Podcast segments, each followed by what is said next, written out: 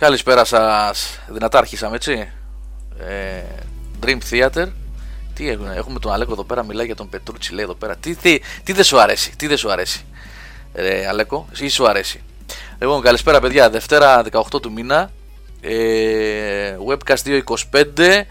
Ε, η παρέα είναι μικρή για την ώρα, θα αυξηθεί σε λίγο. Πάρα πολύ όμως, μην ανησυχείτε. Αυτόν όμως που θέλετε σήμερα τον έχουμε εδώ, μην ανησυχείτε. Αυτό που θέλετε τον έχουμε εδώ. Σάβα Καζατζίδης, κυρίες και κύριοι, είναι εδώ. Τον Γκέραλτ θα λέγες. Όχι τον Γκέραλτ. Τον Σάβα θέλουν. Τον Έλληνα Witcher. λοιπόν, ο Σάβας είναι εδώ και παίζει Witcher 3 εδώ και 4-5 μέρες. Πόσο είναι, 3-4 πόσο είναι; Την Παρασκευή. Από την Παρασκευή. Και έχει να πει διάφορα, να σας πει για το παιχνίδι. Οπότε έχουμε να συζητήσουμε διάφορα σήμερα. Ε, εκτός από το παιχνίδι έχουμε να μιλήσουμε οπωσδήποτε για Konami. Οπωσδήποτε. Είχαμε πολύ σημαντικές εξελίξεις τις προηγούμενες μέρες. Αυτά τα αφήσουμε όμως λίγο πιο μετά, να πούν και τα υπόλοιπα παιδιά μέσα. Ο Νίκο, 1979 ο Νίκος είναι. Καβακλής είναι. Α, δεν ξέρω. Μέχρι τώρα προτιμώ το 2 με διαφορά λέει ο Νίκ 1979. 79 ο Καβακλής είσαι.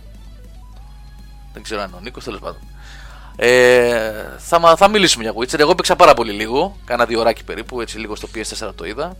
Ε, ε, οπότε εντάξει, τι να πω εγώ. Όχι, όχι, δεν είναι αυτός ο Νίκος, είναι άλλος Νίκος. Καλά, βρε Νίκο μου. Μεγάλο είσαι και εσύ, εντάξει. Έλα στο κλαμπ των παππούδων, 79, εντάξει. να και κάποιο ευτυχισμένοι με, με, με το 7 κάπου εκεί στο τέτοιο. Που δεν είναι το 97 το 2007. Λοιπόν, και βέβαια πολλές πολλές καλησπέρες σε όλα τα παιδιά που είναι μέσα στο chat τώρα. Καλησπέρα σε όλους. Έτσι, Confusion, Morpheus, καλά τα δικά μας τα παιδιά. Είπαμε για τον Αλέγο και τον Θάνο προηγουμένως. Είναι και ο Οδυσσέας νομίζω κάπου εκεί. Ε, Γαβρίλης κλπ. κλπ. Ε, παιδιά, Witcher 3 ρυθμούς, σας βλέπω. Σας βλέπω και στο chat εδώ και πολλή ώρα που παίζει μουσική. Σας βλέπω και στο forum.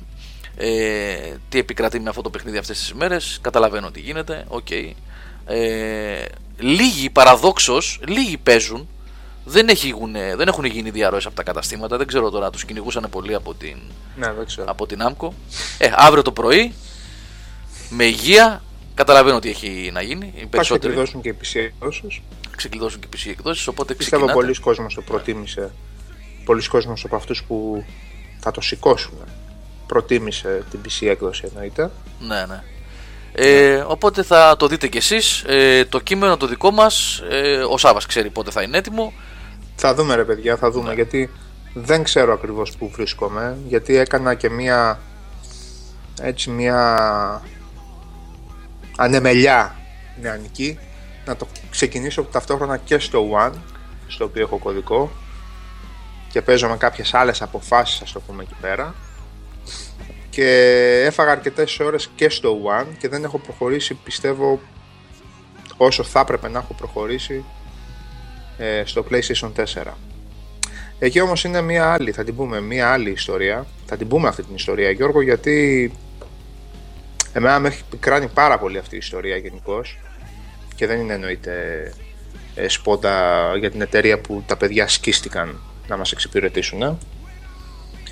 Ε, για την όλη λογική εννοώ, με ακούς. Βεβαίως, βεβαίως. Ναι, ναι, ναι, ναι. Πες, πες. Λοιπόν, δεν υπάρχει κανένα πρόβλημα. Εντάξει, θα την πούμε, θα την πούμε ναι, την ναι, ιστορία, ναι. θα την πούμε γιατί ακόμα και σε παιχνίδια που έρχονται να προσδιορίσουν τη, τη βιομηχανία έτσι όπως εμείς τη γουστάρουμε, ε, βρίσκουμε τείχο που έχει να κάνει με τα νέα ήθη και με τα νέα, και με τα νέα δόγματα αυτής της βιομηχανίας. Δυστυχώς. Και με στεναχωρεί πάρα πολύ αυτό το πράγμα. Γιατί θέλω να βάλω ένα παιχνίδι να ασχοληθώ με ένα παιχνίδι που θα με κάνει να ξεχάσω το βούρκο στον οποίο τσαλαβουτάει αυτή τη στιγμή η βιομηχανία και ούτε με το Witcher 3 για άλλους λόγους. Δεν το κατάφερα αυτό. Να δούμε πότε θα το καταφέρω, ίσως με το Deus Ex, ίσως με το Universe. Λοιπόν, για αν μας ακούει κανένα από αυτούς που ξεκίνησαν σήμερα τις Πανελλήνιες. Σήμερα είναι η μέρα. ναι, ναι, σήμερα είναι η μέρα και θέλω να σας πω ότι είμαστε η μοναδική Είμαστε η μοναδική χώρα σε αυτό το πλανήτη που ανήκουμε στον δυτικό κόσμο όπως έλεγε ο Καραμάνα ο παππούς όπου η έναρξη εξετάσεων είναι event, είναι πανελλήνιο event. Είναι στα κανάλια, είναι στο ίντερνετ, είναι στην καθημερινότητά μας, είναι στο χωριό, το καταλαβαίνεις. Ξυπνάς το πρωί και αντί να χτυπάνε οι καμπάνες, ακούν τα. Μαθαίνεις ότι δίνουν πανελίνε στα παιδιά κτλ. Είμαστε μοναδικοί αυτή η χώρα. Ναι, είμαστε μοναδικοί. Και. Ε, και είναι. Πώς να το πω τώρα, να το χαρακτηρίσω γελίο. να το χαρακτηρίσω γελίο ότι αυτοί που είναι υπεύθυνοι για αυτή την κατάδια το ότι σε ένα παιδί 18 χρονών του δίνεις 4 ώρες και του λες τώρα θα κάνεις κάτι που ίσως να καθορίσει τη ζωή σου, ίσως, όχι πάντα, και οι υπεύθυνοι αυτού του πράγματος και οι οπαδοί των υπευθύνων αυτού του πράγματος προχθές είχαν μαζευτεί 300 άτομα έξω από τη, Βολή, από τη Βουλή και, και κρατούσαν πανό εναντίον της μετριοποίησης της παιδείας γιατί θεωρούν ότι τα νέα νομοσχέδια για την παιδεία ε, ε, επικροτούν τη μετριότητα, διότι αυτοί τόσα χρόνια δούλευαν για την αριστεία. Καταλάβατε; Καταλάβατε. Εν τω μεταξύ, το 99% όλων αυτών είναι απόφοιτοι πληρωμένων κολεγίων, πληρωμένων γυμνασίων και λυκείων και πληρωμένων μάστερ του εξωτερικού και πτυχίων. Και αυτοί οι άνθρωποι βγήκαν απ' έξω και υπεύθυνοι για την κατάδια μέχρι τώρα και βγήκαν απ' έξω με πανό έξω από τη Βουλή για να πούν αυτό το πράγμα. Λοιπόν, θλιβερές καταστάσεις μεταξύ των εκατοντάδων χιλιάδων θλιβερών καταστάσεων που ζούμε αυτή τη στιγμή στην Ελλάδα. Αλλά το λέω επειδή τα παιδιά ξεκινάνε σήμερα.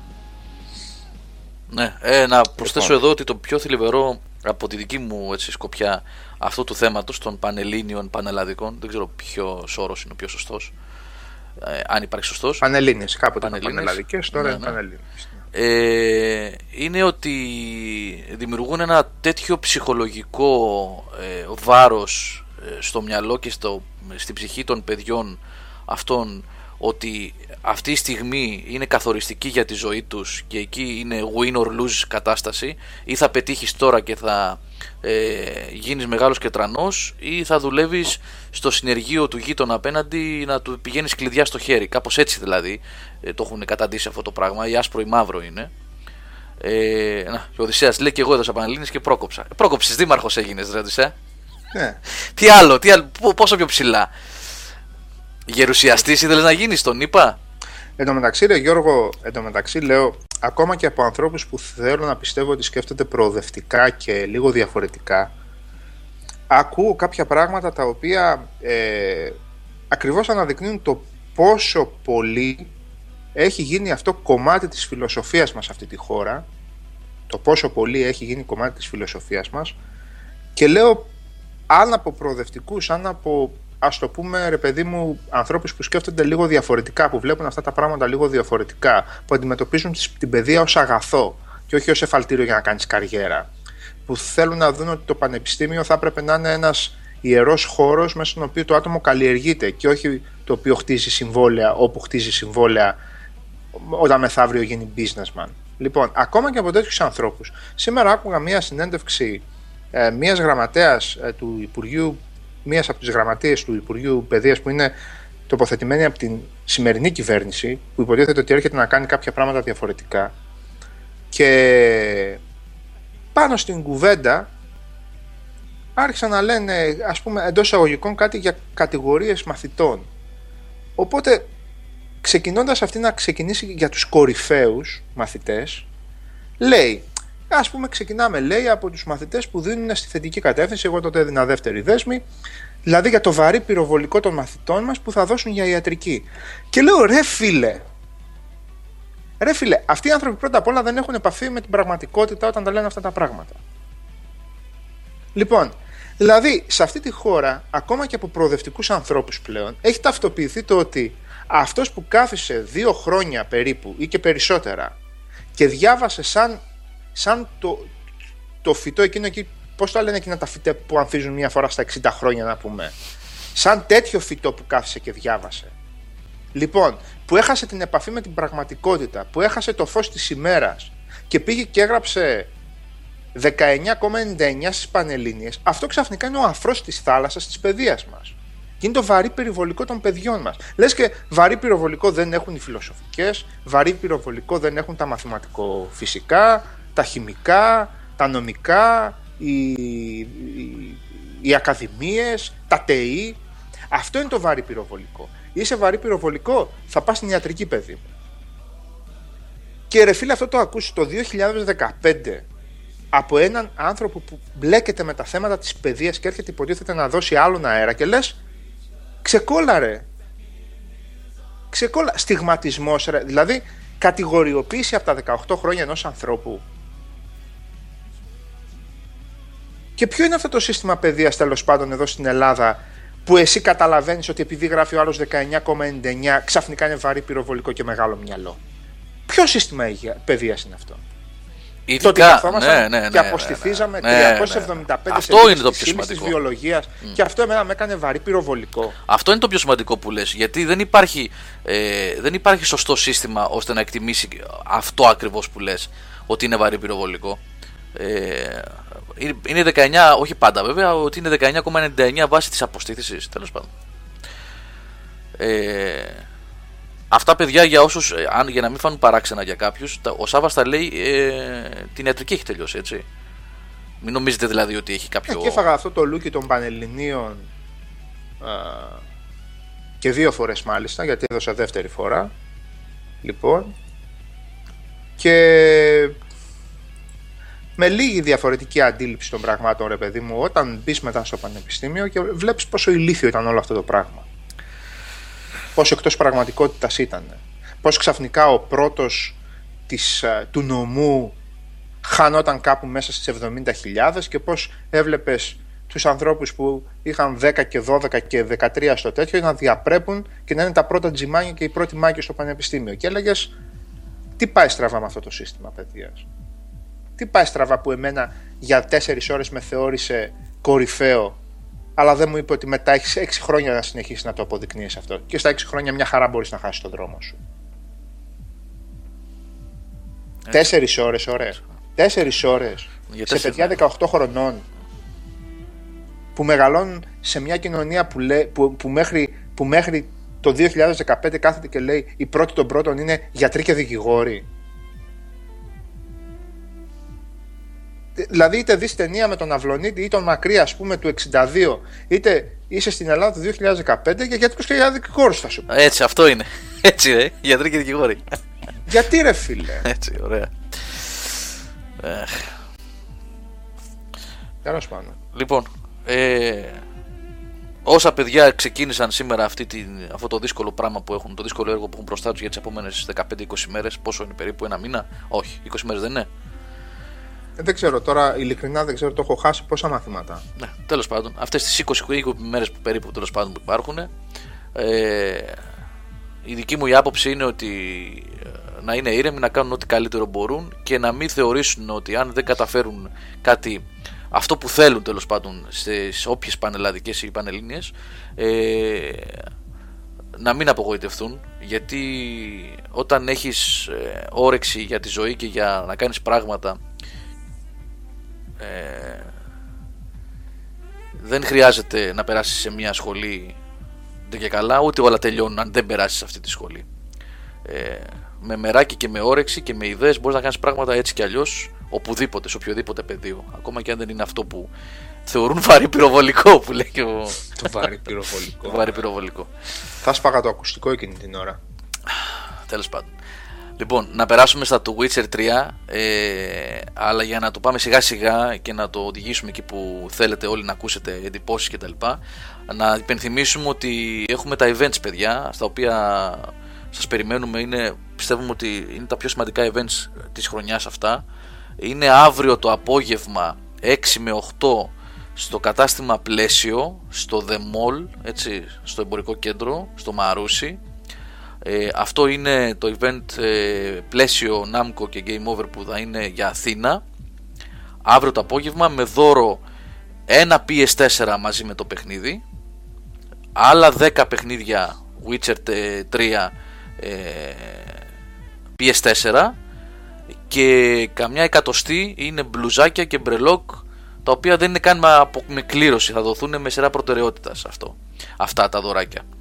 Ε, πλαίσιο, The Mall, έτσι, από τις 6 ως τις 8 με κληρώσεις, παρουσίαση του παιχνιδιού, θα μπορείτε να παίξετε κιόλας ε, αν θέλετε, στο χώρο, εκεί, στο πλαίσιο ε, και από ό,τι μου είπαν, αυτό μπορεί να ενδιαφέρει κάποιους, με πήραν τηλέφωνο από το πλαίσιο σήμερα, ότι εντός του καταστήματος έχουν φέρει για δοκιμή το Oculus Rift. Οπότε μπορείτε όσοι την ψάχνετε, όσοι ενδιαφέρεστε για VR, για το μέλλον του, συσσαγωγικά το λέω αυτό, το μέλλον του gaming, ε, θα έχετε μια ευκαιρία να δείτε και το Oculus Rift live εκεί. Θα το ρίξουμε μια ματιά, το δοκιμάσουμε κιόλας κι εμείς αυτό. Ε, μετά, το Σάββατο, αυτό είναι το event της Αθήνας. Το Σάββατο, ανεβαίνω και εγώ επάνω, θα είμαστε στη Media Market στη Σταυρούπολη. Έτσι. Ε, και εκεί, λογικά, θα είναι καμιά 15 άτομα από την ομάδα του Game Over. Ε, θα είναι ο Σάβα, θα είναι ο Τσιτσέλης, θα είναι ο Ζουμάς, θα είναι η Αγγελική Παπαδημητρίου, θα είναι ο Αλέκος, θα είναι ο Θάνος, θα ανέβω εγώ, θα είναι πάρα πολλά παιδιά επάνω από την ομάδα. Ε, το ίδιο πράγμα. Δηλαδή 6 με 8 Media Max Σταυρούπολη με δώρο PS4 κονσόλα. Είναι δωροθέτης στο PlayStation σε αυτά τα events. Έτσι η Sony. Ε, με δώρο κονσόλα PS4 και παιχνίδι για έναν τυχερό και μετά άλλα 10 παιχνίδια PS4 Witcher 3 και ε, μπλουζάκια, γκεμπρελό κλπ. κλπ, κλπ. Νάτος και ο Πλωμαριτέλης έτοιμος είναι, να τον βάλουμε τώρα σε λίγο μέσα και αυτόν. Η γάτα του είναι αυτή, ο Πλωμαριτέλης δεν πρέπει να μπει ακόμα. Έχει φορέσει τα ακουστικά η γάτα του και συμμετέχει στο, στο webcast. Ε, α, σε λίγο μου λέει ο Νικολής. Okay, ε, σε λίγο. είπε, γάτα του. Ναι, ναι, ναι, ναι, ναι, ναι. Δεν το είδα αυτό που γράψε. Λοιπόν, ε, οπότε παιδιά, αύριο έτσι σας περιμένουμε. Ε, κατά πάσα πιθανότητα, αν το επιτρέπει και η ταχύτητα του καταστήματος, ενώ ταχύτητα, το καταστήμα δεν τρέχει, το ίντερνετ που έχει, ε, θα το κάνουμε και ένα live stream το event α, μέσα από you, Ustream ε, και εντάξει, ένα δύο ώρακι είναι, σίγουρα καλά θα περάσουμε. Ε, και Θεσσαλονίκη μετά, εντάξει, εκεί Θεσσαλονίκη θα έχουμε άλλα το βράδυ μετά, τα after, τόσοι που θα είμαστε μαζεμένοι. Λοιπόν, αυτά για τα events και μέχρι να συνενωθώ εγώ εδώ πέρα με τον Νίκο τον Πλωμαριτέλη και τον Γιάννη τον Τσιτσέλη που ανα, αναμένουν, ε, ο Σάβα μπορεί. Δώσε εγώ. Ε, αν είναι έτοιμος να τον βάλω, αυτό λέω. Λοιπόν, ο λαός περιμένει. Δώσε Witcher τώρα, δεν κρατιέμαι άλλο, λέει ο ε, Μορφαία. Και να πω και καλησπέρα σε πολλά παιδιά που μπήκαν πριν λίγο. Ήταν και ο Λετεύτε πριν που είπε καλησπέρα και δεν τους απάντησα. Sorry. Λοιπόν, Λοιπόν, εγώ έχω δει τις uh, μεγάλες βαθμολογίες του Witcher γενικώς. Αυτό το πράγμα δεν μπορεί παρά να τραβήξει την προσοχή. Τα δεκάρια τα οποία έχει πάρει κτλ. Λοιπόν, πρώτα απ' όλα, όπως, όπως είναι απαραίτητο σε αυτές τις περιπτώσεις τέτοιων παιχνιδιών, πρέπει να ξεκαθαρίσουμε ποια είναι η θέση μου για τα δύο πρώτα Witcher. Το κρίνω, το κρίνω απαραίτητο γιατί πρέπει να μιλάμε πάνω σε μια κοινή βάση. Κανείς δεν μπορεί να μπει στο Witcher 3 λέγοντας ότι το Witcher 1 δεν το έπαιξα γιατί ήταν μόνο PC και τα λοιπά και τα λοιπά και το 2 πολύ άρεσε. Δεν μπορείς να ξεκινήσεις εύκολα να παίζεις το Witcher 3 σε αυτή την περίπτωση. Βέβαια υπάρχει μεγάλη ειδοποιώς διαφορά ότι η δομή του Witcher 1 και Witcher 2 έχει εγκαταληφθεί στο 3 και έχουμε να κάνουμε με ένα μεγάλο ανοιχτό κόσμο. Πολύ σημαντικό αυτό και όπως συνηθίζω να λέω σε αυτές τις περιπτώσεις δεν είναι πάντα η δύσκολη λύση επειδή ξαφνικά έχει δοθεί ένας τεράστιος κόσμος. Για μένα έτσι όπως, όπως το βλέπω εγώ το δύσκολο είναι να χειριστείς ένα παιχνίδι το οποίο σε, εντός εισαγωγικών σε, ε, σε κλειδώνει μέσα σε, σε συγκεκριμένα πλαίσια. Δηλαδή με τη δομή ας πούμε του Witcher 2 να το χειριστείς έτσι το παιχνίδι ώστε να δώσεις μια ομαλή, πορεία, μια ομαλή εμπειρία μέχρι το τέλος. Μα και είναι στις τρεις συγκεκριμένες περιοχές που είχε, 3,5. Λοιπόν, το, ο ανοιχτός κόσμος είναι με ένα τεχνολογικό επιτεύγμα, αλλά πάρα πολλές φορές, όπως πολύ έξυπνα το έκανε και η Bioware με το Inquisition, μπορεί να προσφέρει πάρα πολύ μεγάλο υλικό που ξεγελάει όσον αφορά την ουσία του τον παίκτη. Εγώ αυτό δεν το κρίνω αρνητικό όταν και το ξεκαθάρισα και στο Inquisition εφόσον μένει κανείς ικανοποιημένος από τη βασική ιστορία και τα βασικά quest ή τα βασικά secondary quests. Αλλά θέλω να πω ότι δεν είναι η δύσκολη επιλογή να δοθεί ένας ανοιχτός κόσμος σε ένα τέτοιο παιχνίδι. Η δύσκολη επιλογή είναι να πάρει μια ευθεία και να την κάνει πλούσια και ενδιαφέρουσα. Όπως έγινε στο 1 ή στο 2 Λοιπόν, από εκεί και πέρα όμως, νομίζω ότι το 3 δεν ήταν, ο ανοιχτός κόσμος του 3 δεν ήταν θέμα μόνο επιλογής του στυλ να μαζέψουμε και να φωνάξουμε και τον περισσότερο κόσμο που δεν ήταν στο 1 και στο 2 γιατί είναι κάτι πιο ελκυστικό αυτό που δίνουμε και όλα αυτά. Ήταν και κάτι που χρωστούσε το εισαγωγικών CD, CD Projekt γιατί μέχρι τώρα αυτό που παίρναμε ήταν αποσπασματικά κομμάτια μιας τεράστιας ιστορίας της ιστορίας του Γκέραλτ και των Witchers ε, και έπρεπε κάποια στιγμή οι οπαδοί που προέκυψαν κατά κύριο λόγο από τα παιχνίδια να δουν και κάτι πιο ολοκληρωμένο. Να δουν το σύνολο αυτού του, πράγμα που, αυτού του πράγματος που φανταζόταν μέχρι τώρα η, η City Project. Δηλαδή από τη μία απελευθερώνει και τους σχεδιαστές αυτό το πράγμα, κάνει ελκυστικό το παιχνίδι και για πολύ περισσότερο κόσμο. Εγώ ξέρω κόσμος που ξεκινούσε να παίζει το πρώτο Witcher και έλεγε δεν ήξερα τι να κάνω. Δεν ήξερα πώς να το προχωρήσει ο αδερφέ το παιχνίδι. Και αν θυμάστε, το πρώτο Witcher ούτε πολλά βελάκια έβγαζαν, έβγαζε, ούτε πολλά θαυμαστικά μίλας σε αυτόν και μίλας σε εκείνον, αλλά σε εκείνον μην μιλάς, ούτε τίποτα. Ήταν λίγο πιο φλου, αν θυμάστε.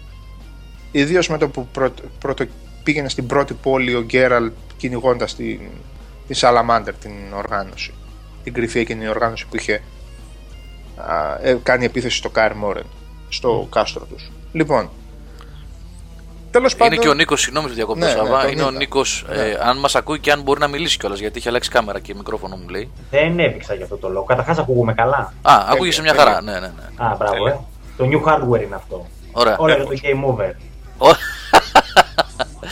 Άστα αυτά και κανόνες να έρθει στη Θεσσαλονίκη εσύ. Ξέρεις πόσο κοστίζει το ταξίδι μου για τη Θεσσαλονίκη; Όσο η επόμενη κάρτα μου γραφικών; Πάρ το πλοίο, ρε φίλε, κέλα. Τι μια ε. εβδομάδα είναι το πλοίο, βάθηκο. Έλα κολυμπώντας.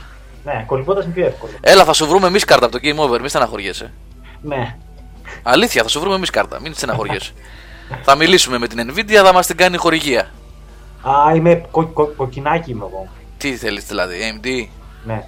Εντάξει, θα μιλήσουμε με την MD. Τι κάτα βρούμε την άκρη. Ας κάνουμε μια συζήτηση για το Witcher χωρίς, χωρίς να μου έστειλε, μου έστειλε ένας φίλος φωτογραφία με έναν παπά που μοιράζει ευλογημένα στυλό Ευλογημένα. Για τις εξετάσεις. Α. Όχι ρε φίλε. Death, Death Racer 2009 ε, διδακτική ομάδα του Game Over αύριο στην Αθήνα θα είναι ένας εγώ γιατί ακριβώς από τη διδακτική ομάδα ε, στην Αθήνα είναι δύο ε, Γιάννης Αφεντουλίδης και εγώ ε, ο Γιάννης Αφεντουλίδης δυστυχώς ε, θα εργάζεται οπότε θα είμαι εγώ θα είναι ο Μιχάλης ο Περικλέους όμως ο οποίος μπορεί να μην, είναι, να μην έχει ενεργή συμμετοχή αυτή τη στιγμή στην τακτική ομάδα είναι όμως πάντα μέλος της ομάδας του Game Over που θα έρθει για να ε, Πιο ενεργός από πριν είναι ο Μιχάλης. Πιο ενεργός από. Δεν χάνει, δεν χάνει τίποτα έτσι. Σωστός, ναι. Οπότε δεν υπάρχουν παιδιά. Έχουμε. Τι πράγμα είναι αυτό με τη συντακτική ομάδα του Game Over που έχουμε βρει από τα 20 άτομα που είναι, ας πούμε, ε, οι 17 είναι μοιρασμένοι σε όλες τις γωνιέ της Ελλάδας. Και να πούμε με την ευκαιρία ότι έχουμε ένα νέο παιδί που μπήκε πριν από λίγες μέρες στην ομάδα για να βοηθάει στα νέα και αυτός είναι ο Κώστας Παπαμήτρου, ο οποίος και αυτός είναι από την Αγγλία, μόνιμος κάτοικος Αγγλίας. Ούτε εκεί πέτυχα Αθηναίο, δηλαδή τι να σας κάνω τώρα, τι να πω. Ε, οπότε την αφεντιά μου θα δείτε, την αφεντομουτσουνάρα μου και τον Μιχάλη αύριο. Έτσι. Όσοι θα είμαστε. ότι θα μοιράσεις 49 μπουζάκια και 79 μπρελόκ. Θέλεις εσύ; Τα υπόλοιπα, ναι, ένα πακετάκι θα σταλεί με έξοδα. Όχι, φιλαράκι. Άμα έρθεις στο event της Θεσσαλονίκης, θα πάρει. Δεν θα αγοράσω μόνο μου. ναι, ρε, μην ανησυχείς. Εντάξει, θα γίνει αυτό. Θα, γίνει. θα μοιράσουμε όλα τα πράγματα στο event και εσύ θα έχεις άλλα μετά. Θα σου στείλω άλλα. Έλα, δεν το έχω ολοκληρώσει το παιχνίδι και με. Συγγνώμη, συγγνώμη, συγγνώμη, συγγνώμη. Ναι, ναι, ναι, ναι, ναι. Λοιπόν. Ε, αυτό όσον αφορά λοιπόν τον ανοιχτό κόσμο. Ε, ουσιαστικά πέρα από όλα τα άλλα θεωρώ λοιπόν ότι πρόκειται για ένα δώρο της εταιρείας, της ομάδας ανάπτυξης σε όλους αυτούς που θέλουν να δουν κάτι πιο ανοιχτό, κάτι πιο συνολικό για τον ούτως ή άλλως ψιλομπερδεμένο και ψιλομιχλώδιο από όπως δίνεται μέσα από τα παιχνίδια κόσμο του Witcher. Έτσι, λοιπόν. Πάμε τώρα όσον αφορά τα δύο προηγούμενα Witcher και την δική μου άποψη. Εγώ γνωρίζετε πολύ καλά ότι γενικώς δεν έχω πάρα πολύ την τάση επειδή κάτι είναι διαφορετικό ή επειδή προέρχεται από μικρή χώρα ή επειδή ο Νίκος το ξέρει αυτό. Π.χ. αυτή ήταν η στάση μου μια ζωή με το ελληνικό metal. δεν άκουγα ελληνικό metal, δεν είχε καλά επειδή ήταν ελληνικό. Αν ήταν καλό, ήταν καλό. Αν δεν ήταν καλό, δεν πάνε να ήταν και τσοτιλιώτικο. Δεν θα το άκουγα. από μικρή εταιρεία, έτσι. Ή από μικρή εταιρεία. Δεν έπαιζαν αυτά τα πράγματα. Μικρή μεγάλη εταιρεία, τη μουσική τη συνθέτει ή δεν τη συνθέτει. Στο gaming βέβαια είναι λίγο διαφορετικά αυτά τα πράγματα.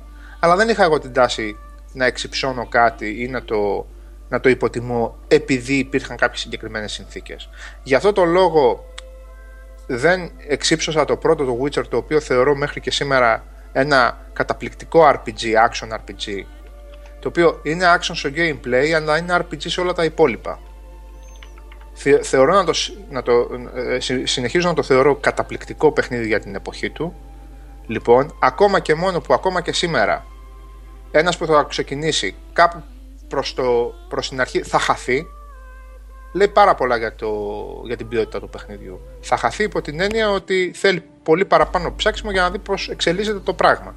Λοιπόν, κατά τον ίδιο ακριβώς τρόπο θεωρώ το Witcher 2 ότι πήρε λίγο παραπάνω από αυτά που του άξιζαν. Γενικώς. Δηλαδή, θεωρούσα πρώτα απ' όλα την ιστορία του πολύ πιο αποσπασματική και ψηλοαδιάφορη σχετικά με το, με, με το introduction που είχε γίνει στο 1 γιατί και το 1 αν θυμόμαστε παιδιά sequel των πραγματικών ιστοριών του Geralt είναι έτσι. Το 1 ξεκινάει με τον Geralt να έχει αμνησία από γεγονότα τα οποία στα βιβλία και στο σύμπαν του Witcher έχουν προηγηθεί. Οκ. Λοιπόν Είχα λοιπόν πρόβλημα με το 2 από την άποψη ότι ποτέ δεν θεώρησα ότι είναι το εκπληκτικό παιχνίδι που πρώτα απ' όλα θεωρούσα ότι έχει πολύ περιορισμένο κόσμο. Κόσμο ε, δηλαδή world όχι πόπολο. Λοιπόν δεύτερον ότι από άποψη ιστορίας δεν ανέπνεε το παιχνίδι.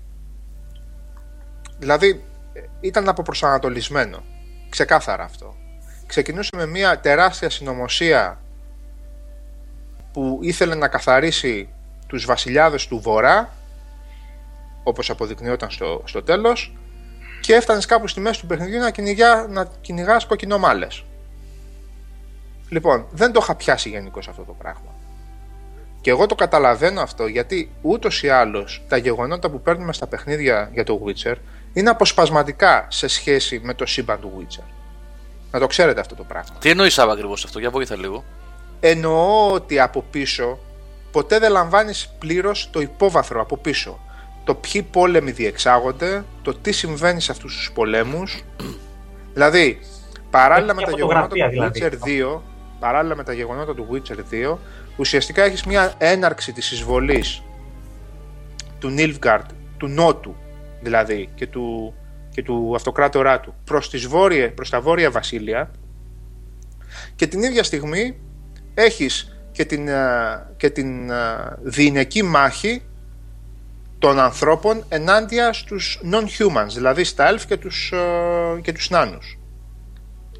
Τους σκιούρους που λέμε στο σύμπαν του Witcher, τους Koyatel. Πράγματα που συμβαίνουν παράλληλα, καλά κάνουν και συμβαίνουν παράλληλα, καλά κάνεις και μπλέκεσαι σε όλα αυτά και παίρνεις αποφάσεις. Αν θυμάστε καλά όσοι παίξατε το Witcher, υπήρχε μια απόφαση στη μέση του παιχνιδιού που σε έβγαζε σε άλλες περιοχές. Δηλαδή, στο δεύτερο μισό έπαιζες άλλα πράγματα με τη μία απόφαση, άλλα πράγματα με την άλλη απόφαση. Μέχρι να ξανακαταλήξεις πάλι στο κοινό μονοπάτι. Λοιπόν, ε, και να φτάσεις στη μάζοξη των. Ε, Πώς ήταν εκείνη, ρε Νίκο, η μάζοξη που σε εκείνα τα ερήπια της πόλης. Σώθηκες. Δεν υπάρχει να θυμάμαι. Μάζοξη, ουσιαστικά γινόταν μια τεράστια μάζοξη στο τέλος του παιχνιδιού από εκπροσώπους ε, των βασιλείων του Βορρά προκειμένου να δουν τι θα γίνει. Και εκείνη την ώρα συνομωτούσε και ο αυτοκράτορας του Νότου για να κάνει την τελική έφοδο. Συνομωτούσαν και το κονκλάβιο των μαγων των μαγισσών. Που ανάλογα με το τι έκανες βέβαια είτε την ε, προτεργάτιδα του κονκλαβίου την καθάριζες, την άφηνες να ανατιναχτεί είτε την έσωζες, κάτι τέτοιο ας πούμε. Λοιπόν, την ίδια ώρα όλα αυτά τα πράγματα μπορεί να λειτουργούν τελείως στο υπόβαθρο γιατί τρέχουν και οι προσωπικές ιστορίες του Witcher. εντός εισαγωγικών ε, προσωπικές. Γιατί ας μην ξεχνάμε ότι ο Witcher, ο Γκέραλτ και στο 2 δεν έχει ακόμα αποκαταστήσει τη μνήμη του. Στο τέλος του 2 αποκαθίσταται η μνήμη του, του Γκέραλτ.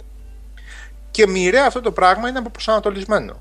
Μοιραία δηλαδή χάνεις λίγο το focus παντού. Δηλαδή, εγώ στο 2, κάπου στη μέση του 2 είχα ξεχάσει ποιος ήταν αυτός ο King Foltest που αρχή-αρχή δολοφονείται ναι. και τι διάολο ρόλο έπαιζε; Έχεις ήταν δηλαδή απλά ο βασιλιάς τον οποίο. Ε; Έχεις τον πρωταγωνιστή, αλλά δεν καταλαβαίνεις ακριβώς τον κόσμο από πίσω. Ναι, ε, ε, τρέχουν συνεχώς γεγονότα, διαβάζεις για ονόματα, διαβάζεις για καταστάσεις τα οποία τα συνέβησαν στα βιβλία, είτε στο πρώτο Witcher, είτε στην αρχή του 2 κτλ. Δηλαδή, σκεφτείτε, ας πούμε, ότι τον Foltest αν θυμάσαι Νίκο, εκεί που γίνεται η επίθεση από τη Σαλαμάντερ στο ναι. πρώτο, ε, είναι ο βασιλιάς τον οποίο βοηθάς, έτσι, και για να σωθεί η Βυζίμα, δεν είναι στο πρώτο που γίνεται η ναι. επίθεση. Η Βυζίμα και όλα αυτά.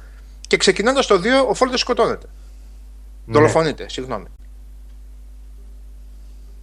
Και καταλήγεις, ας πούμε, να κυνηγάς τον δολοφόνο, τον λίθο δηλαδή, τον λίθο, ε, του Φόλτεστ.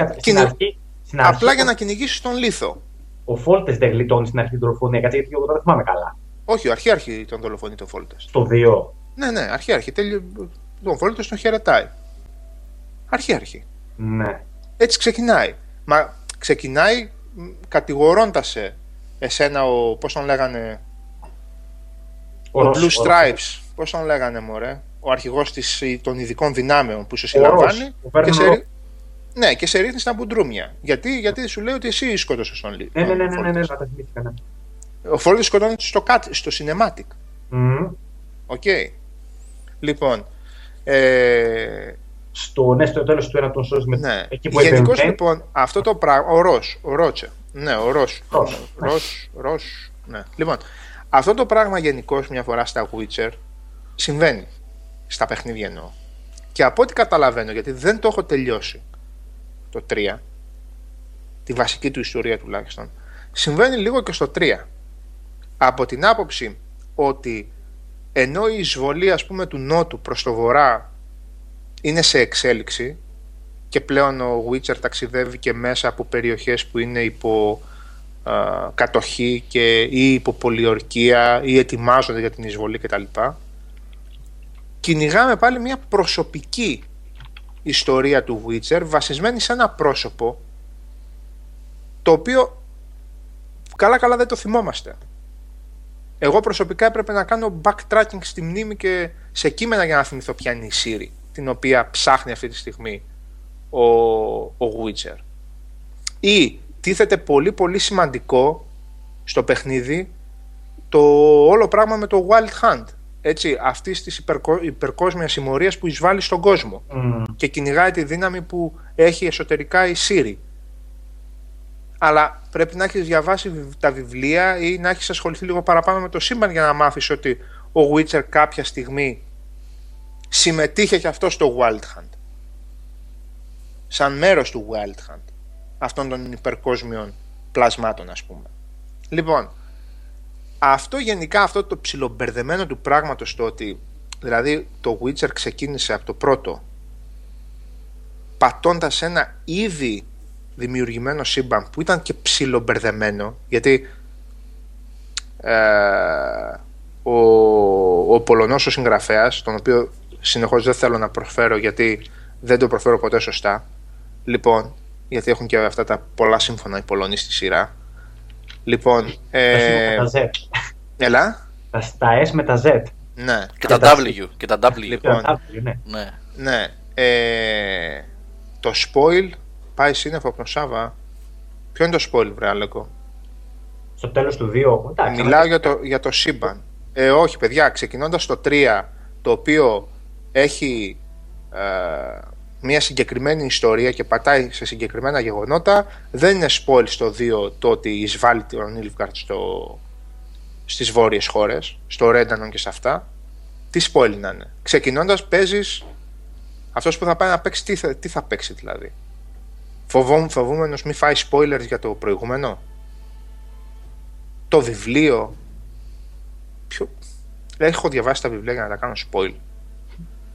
Λοιπόν, πατούσε λοιπόν σε ένα ήδη δημιουργημένο πράγμα, το οποίο ήταν από τη φύση του ελαφρώς μπερδεμένο γιατί εξελισσόταν σε ιστορίες και δεν ήταν ας πούμε μια, μια μεγάλη εποπία φάσης uh, Lord of the Rings.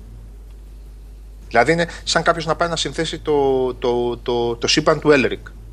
Δεν συντίθεται έτσι εύκολα. Mm. Και αν συντίθεται, συντίθεται επειδή το έκανε αυτό ο Μούρκο κάπου στα γεράματα. Αν πας να το συνθέσεις από τις κανονικές πρώτες ιστορίες του Έλερικ, το έχεις χάσει.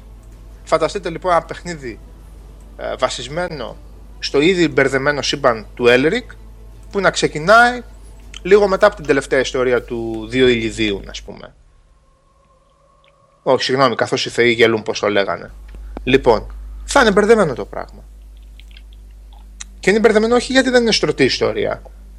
Γιατί μπαίνουν πράγματα που από, τη, από το ίδιο το σύμπαν του παιχνιδιού είναι πολύ σημαντικά, αλλά εσύ στα παιχνίδια δεν τα έχεις δύο σημαντικά.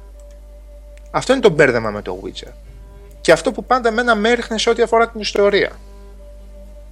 Και ναι, ίσως σε αυτές τις περιπτώσεις είναι πιο, πώς να το πω, είναι, προτιμ, είναι προτιμότερο είναι προτιμότερο το χολιγουντιανής φάσης σενάριο π.χ. των Dragon Age ή του Mass Effect που ξεκινάς με κάτι πιο ξεκάθαρο, πιο απλό με ένα χάρτη στο μυαλό σου με 10 καταστάσεις στο μυαλό σου και λες «ΟΚ, αυτή είναι η αφετερία, από εδώ και πέρα ξεκινάμε» και το βλέπουμε πώς εξελίσσεται.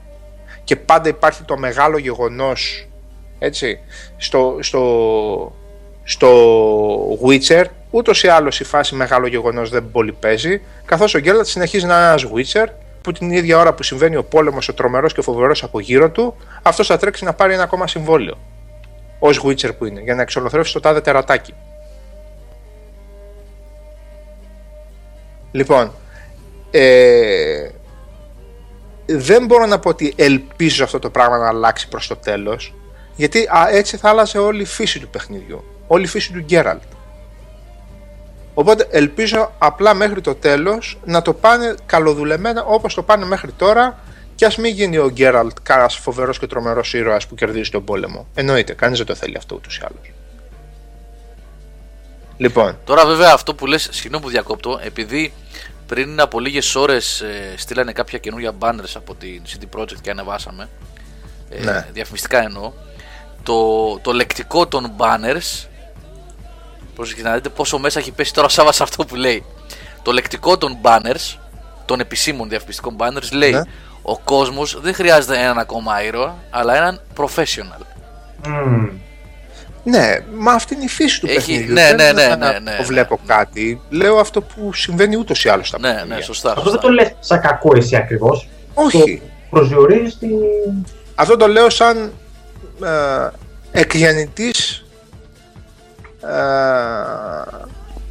πώς να το πω τώρα, ούτε νόσος είναι, ούτε καμιά ανομαλία είναι. Είναι ένα γεννητής χαρακτηριστικό το οποίο προφανώς δεν πρόκειται να αλλάξει.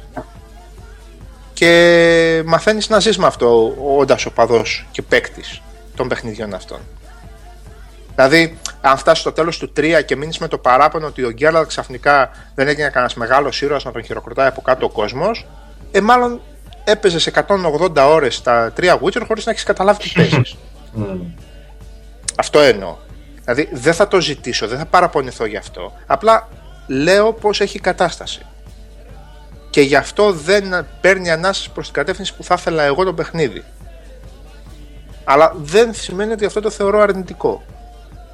Δηλαδή δεν είναι η κλασική γραμμή ας πούμε των παλιότερων κάποιων παλιών RPG ας πούμε ή των σύγχρονων πολύ πετυχημένων που είσαι ο, ο, ο σωτήρας του σύμπαντος. Δεν παίζει αυτό το πράγμα στο Witcher. Ούτε το From Zero του Hero, ρε παιδί μου.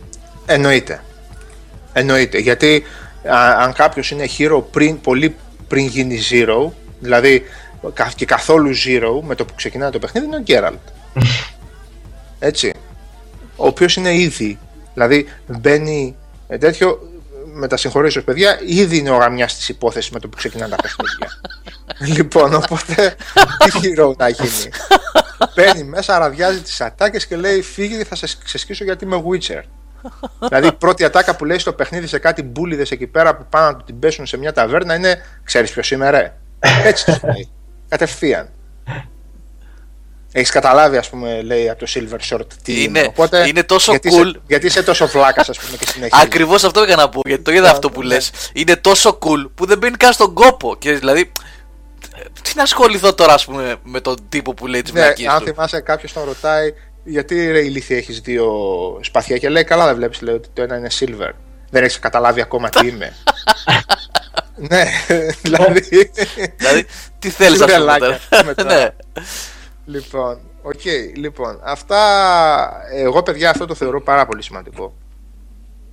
Πάρα πολύ σημαντικό το να, όταν ξεκινάς ένα τέτοιο παιχνίδι να ξέρεις που πατάς σε αυτά τα πράγματα. Αυτά τα πράγματα εγώ δεν μπορώ να τα πω για έναν που θα μπει μέσα, θα κλείσει το σενάριο, θα κλείσει τον ήχο ή θα το βάλει στο full όταν έχει μάχες για να πει ότι τελείωσε το Witcher.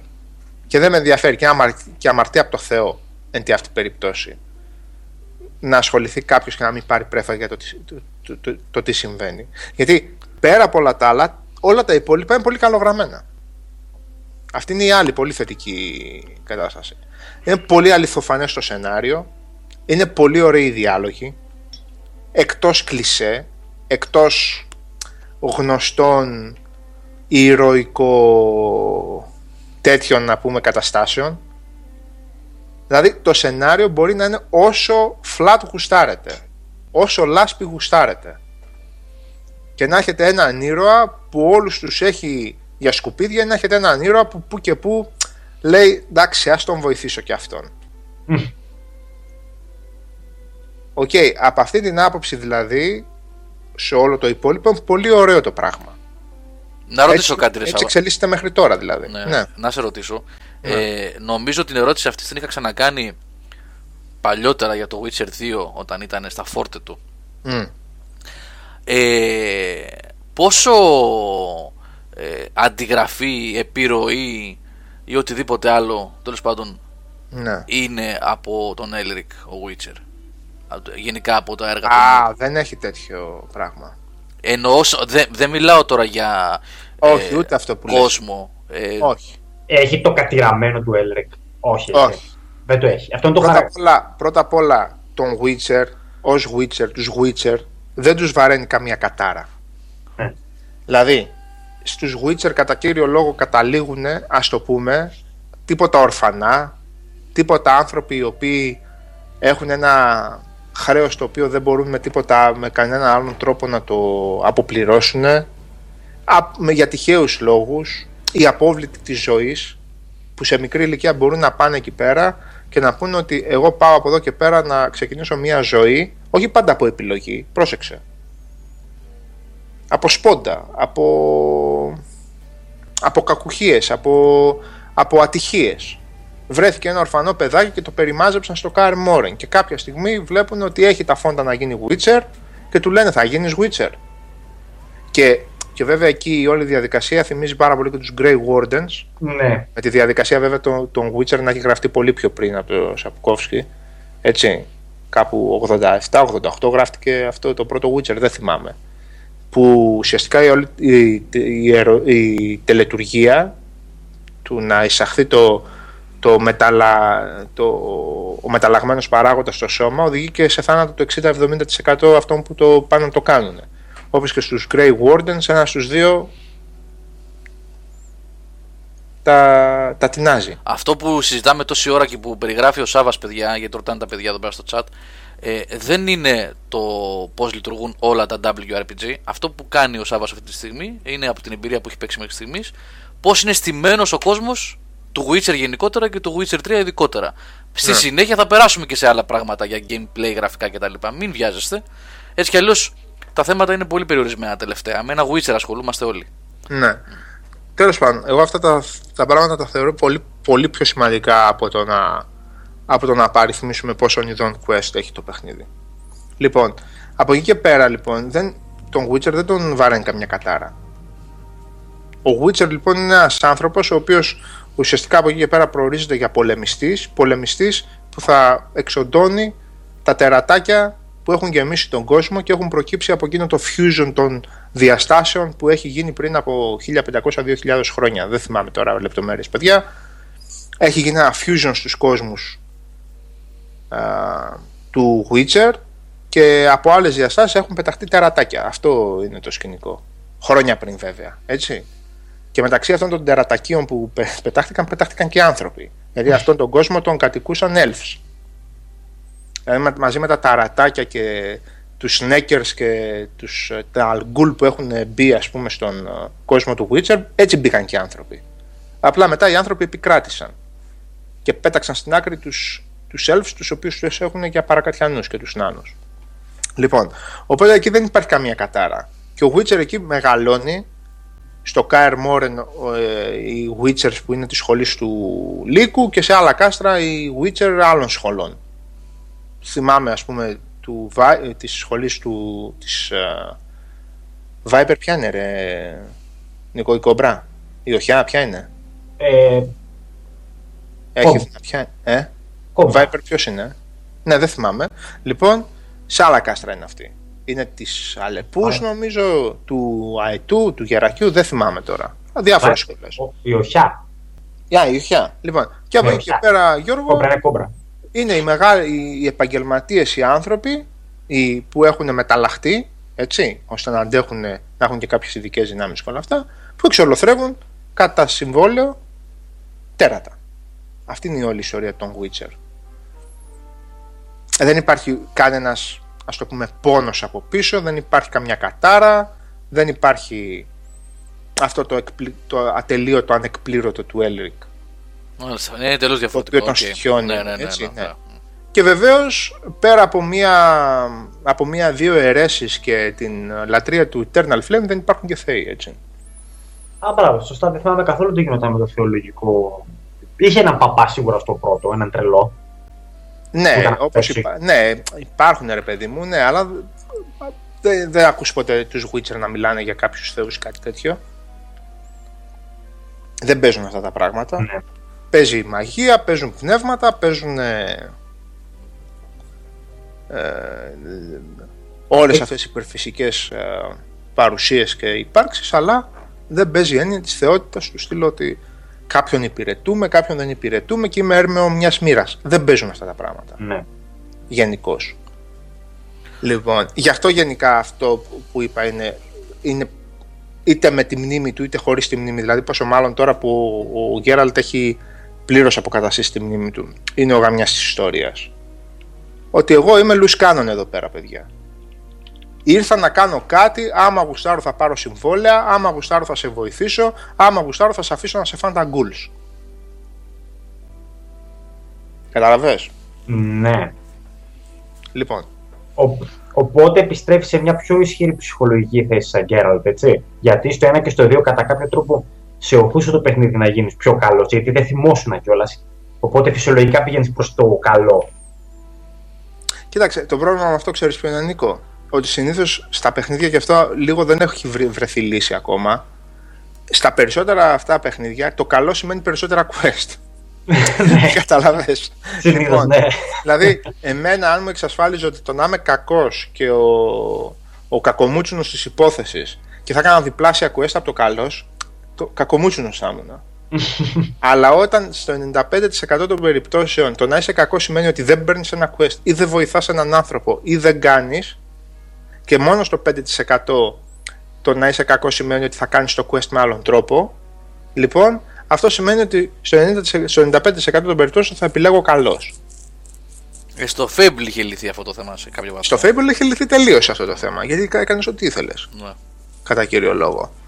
Αλλά ο Μολυνό τότε ασχολιόταν περισσότερο με το τι παπαριές θα πει για το επόμενο Fable παρά να. ναι, ναι. Λοιπόν, να κάνουμε ένα διάλειμμα, γιατί κοντεύουμε τη μία ώρα ε, μουσικούλα ε, και να βάλουμε και το Γιάννη Τσέλη στην παρέα και είναι και ο Οδυσσέας που περιμένει. Ε, για να πούμε περισσότερα μετά ε, σε άλλα επίπεδα τώρα σε gameplay και σε γραφικά και τέτοια να μας πει ο Σάβας γιατί έχουμε και μια Konami που πρέπει να συζητήσουμε παιδιά. Ήταν το πολύ hot ε, ε, θέμα της εβδομάδας που πέρασε αυτό. Δεν ξέρω αν το παρακολούθησες Νίκο εσύ. Ναι φυσικά το παρακολούθησα. Ναι, πραγματικά είναι πολύ σημαντικό θέμα συζήτησης αυτό, αλλά εντάξει, αφού κλείσουμε. Για μπάτσες είναι έτοιμος να πεις, ε. ναι, ναι, ναι. Παιδιά, μισό λεπτό, επειδή και βλέπω και κάτι άλλο. Δεν είπα, παιδιά, ότι δεν υπάρχουν θεότητες στο Witcher. Όχι, άλλο είπε, άλλο είπε. Λέω, είπα κάτι τελείως διαφορετικό. Για τον Witcher, αυτό, ε, αυτό καθ' Είπα ότι δεν απασχολεί στο παιχνίδι. Πέρα από το ότι εμφανίζονται κάποιες περσόνες που μπορεί να είναι. Ε, δεν παίζουν κανένα απολύτως ρόλο. Αυτό είπα. Εντάξει, δηλαδή, επειδή ο Γιώργος αναφέρθηκε στο, στον Elric, δεν υπάρχει Άριο στο, στο Witcher. Μα στο, στον Elric ε, οι δύο φατρίες των θεοτήτων είναι που κινούν τα νήματα. Δηλαδή πάνω σε Ε, αυτές... και που θέλουν να, Ε, και βέβαια, θέλουν να ναι. πετύχουν και Ε, το χάος και η μάχονται τάξη. για την Ναι. ισορροπία, Ναι, έτσι. ναι, ναι, μάχονται ναι. για την απόλυτη ισορροπία. Τώρα το υπάρχει ο ναός του Μελιτέλ, της Μελιτέλ εκεί πέρα, της του δεν θυμάμαι κιόλας, ή αυτοί που λατρεύουν την αιώνια φλόγα που αν θυμάμαι καλά από το πρώτο είναι ψηλοαίρεση αυτό που σιγά σιγά απλώνει τα δίχτυα της, ε, δεν λέει και τίποτα αυτό το πράγμα. Απλά υπάρχει σαν κομμάτι του κόσμου. Ούτε το βλέπεις να το πηγαίνει προς τα εκεί το 3, έτσι. Μένει πάλι ένα μέτωπος. Σε καμία περίπτωση. σε καμία περίπτωση. Ή να πάμε στα Dragon Age, ας πούμε, που έχεις μια ολόκληρη θρησκεία η οποία καταλήγει στο 3, στο Inquisition, να είναι αυτή που κινεί τα νήματα Α, ναι. για όλο το παιχνίδι. Έτσι; Γιατί η θρησκεία της Αντράστα είναι αυτή που... Δηλαδή, η- η επικεφαλής του Inquisition είναι ουσιαστικά η κορυφαία μορφή της θρησκείας. Ναι. Αυτό εννοούσα. Δεν εννοούσα ότι δεν υπάρχει κάτι. Ε, σίγουρα κάτι θα υπάρχει. Βλέπεις και τα αγάλματα, βλέπεις και τους θρησκευτικούς σου εκεί στα σταυροδρόμια, βλέπεις και τα κεράκια αναμένα. Ε, ναι, το ξέρω. Οκ. Λοιπόν. Πάμε. Ε, Over the Hills and Far Away, Gary Moore. Και γυρίζουμε και με περισσότερα παιδιά στην ομάδα να πούμε ακόμα πιο πολλά. Πάμε.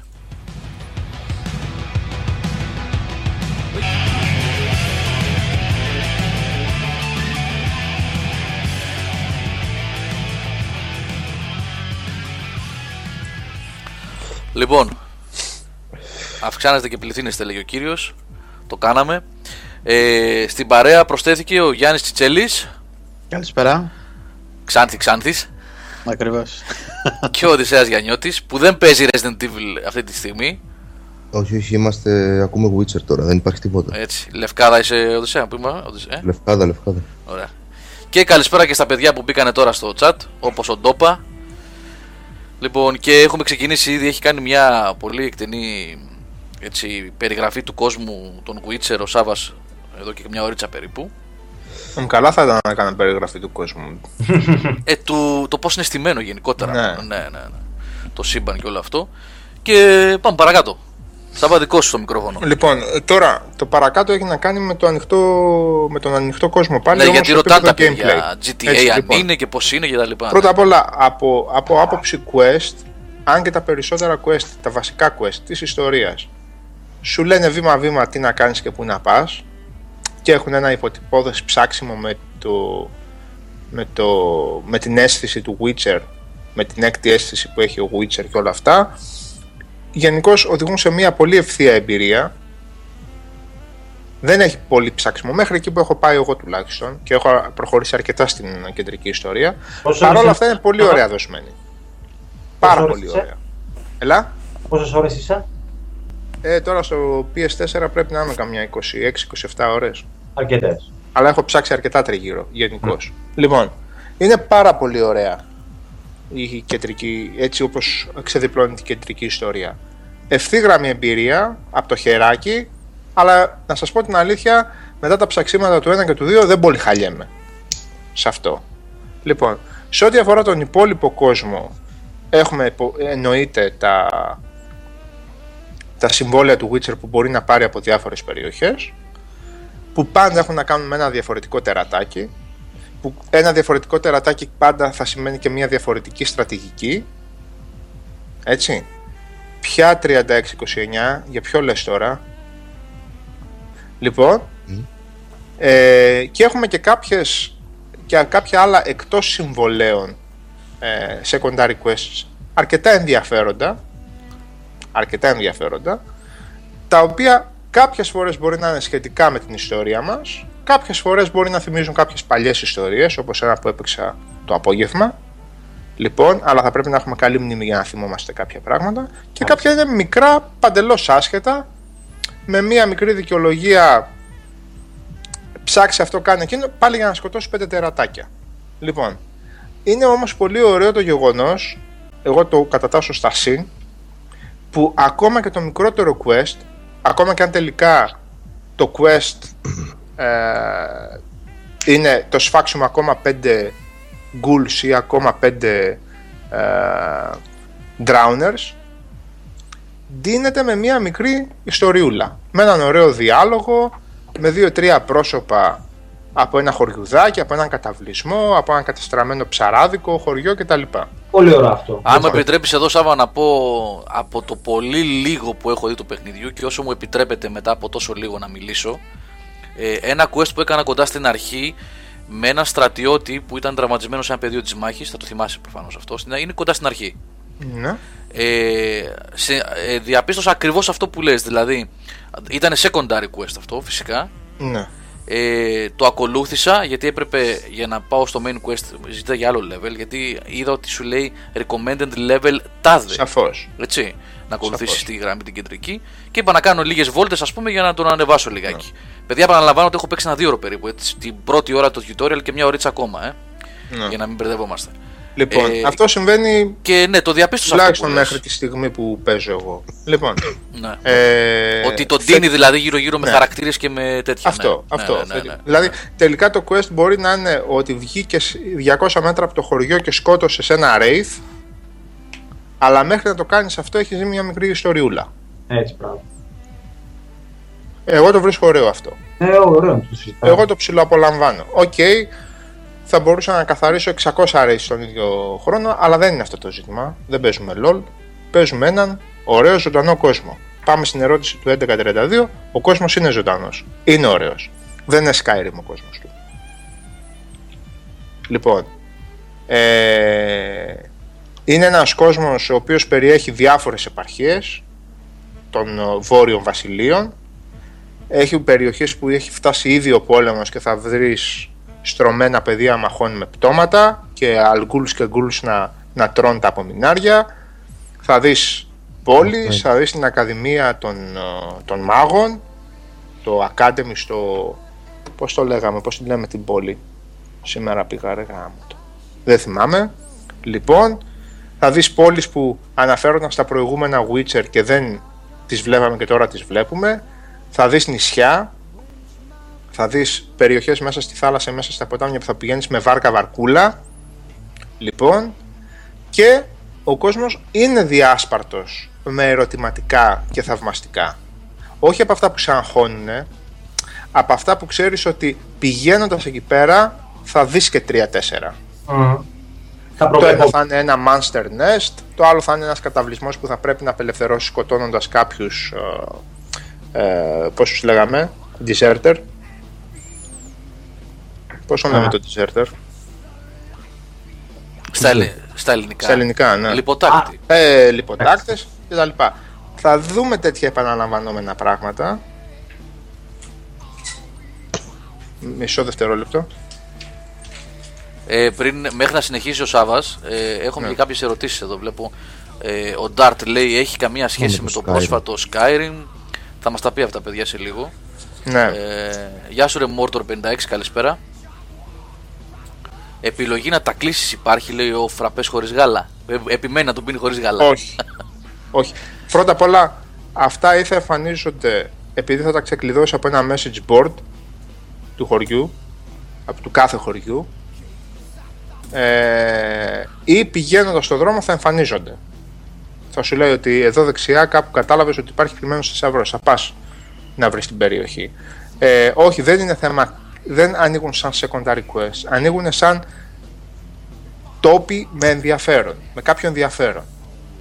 Εντάξει. Δεν γεμίζουν το χάρτη. Καλά, ο Γιώργος πιστεύω είναι από τους παίκτες που ακόμα και σε αυτή την κατηγορία θα αγχώνονταν. λοιπόν, αλλά μην φανταστείτε άδειους χάρτες. Φανταστείτε χάρτες με, πολ, με πολύ πράγμα να ψάξεις. Το θέμα είναι ότι το κάνουν με μια πολύ ενδιαφέρουσα ποικιλία γενικώς. Δηλαδή, εγώ ακόμα ίδια χωριουδάκια δεν έχω δει να πω ότι εντάξει, αυτό ήταν κόπια του προηγούμενου. Κάτι θα έχουν βάλει μια μικρή πινελιά και θα το έχω κάνει κάτι κάπως διαφορετικό. Αυτό είναι πολύ σημαντικό, έτσι. Μα Για είναι τους- σημαντικό. Ναι, έχουν κάνει πολλή δουλειά σε αυτό το. Έχουμε δει πολύ τεμπελιά σε τέτοια μεγάλα παιχνίδια στο παρελθόν. Τεμπέληδες developers να κάνουν copy-paste και να ρίχνουν. ε, Και για αυτούς που παίζοντας το Dragon Age ε, πάθανε ένα ε, πάθανε μια αγοραφοβία από τους ανοιχτούς χώρους και το ότι δεν υπήρχε πουθενά ένα κτίριο ρε αδερφέ. Έτσι. Δεν υπήρχε ρε παιδί μου ένα ή θα ήσουν μέσα σε ένα τεράστιο κτίριο και θα κόβες βόλτας στα dungeon ή θα ήσουν έξω στην εξοχή. Λοιπόν, το 3 το Witcher είναι διάσπαρτο και από καταβλισμούς και από χωριουδάκια και από πόλεις και από παραθαλάσσια ψαροχώρια και από εγκαταλειμμένα κτίρια και από καταστραμμένα κτίρια έτσι και πύργους και τα λοιπά και τα λοιπά. Μέγεθος Σάβα. Αλλιώς. Ε, Πολύ μεγάλο. Δεν, τώρα να σας πω δεν κάθομαι τώρα να μετρήσω square miles. Πας, πας, πας και δεν τελειώνει. Είναι πολύ Ενιαίος. πράγμα. Ενιαίο αυτό, έτσι. Όχι. Με τη λέμε να φας. Όχι, έχει περιοχές παιδιά. Α, έχει. περιοχές. Α, έχει περιοχές. Έχει περιοχές. Δηλαδή, αν την είδες καθόλου, πήρες μια ιδέα, Γιώργο, αυτής της πρώτης περιοχής που είσαι, Ναι, ναι. είναι το ένα, τρί, ένα πέμπτο ή ένα έκτο της δεύτερης περιοχής σε όγκο, αυτό που βλέπεις τώρα. Ω. Ναι.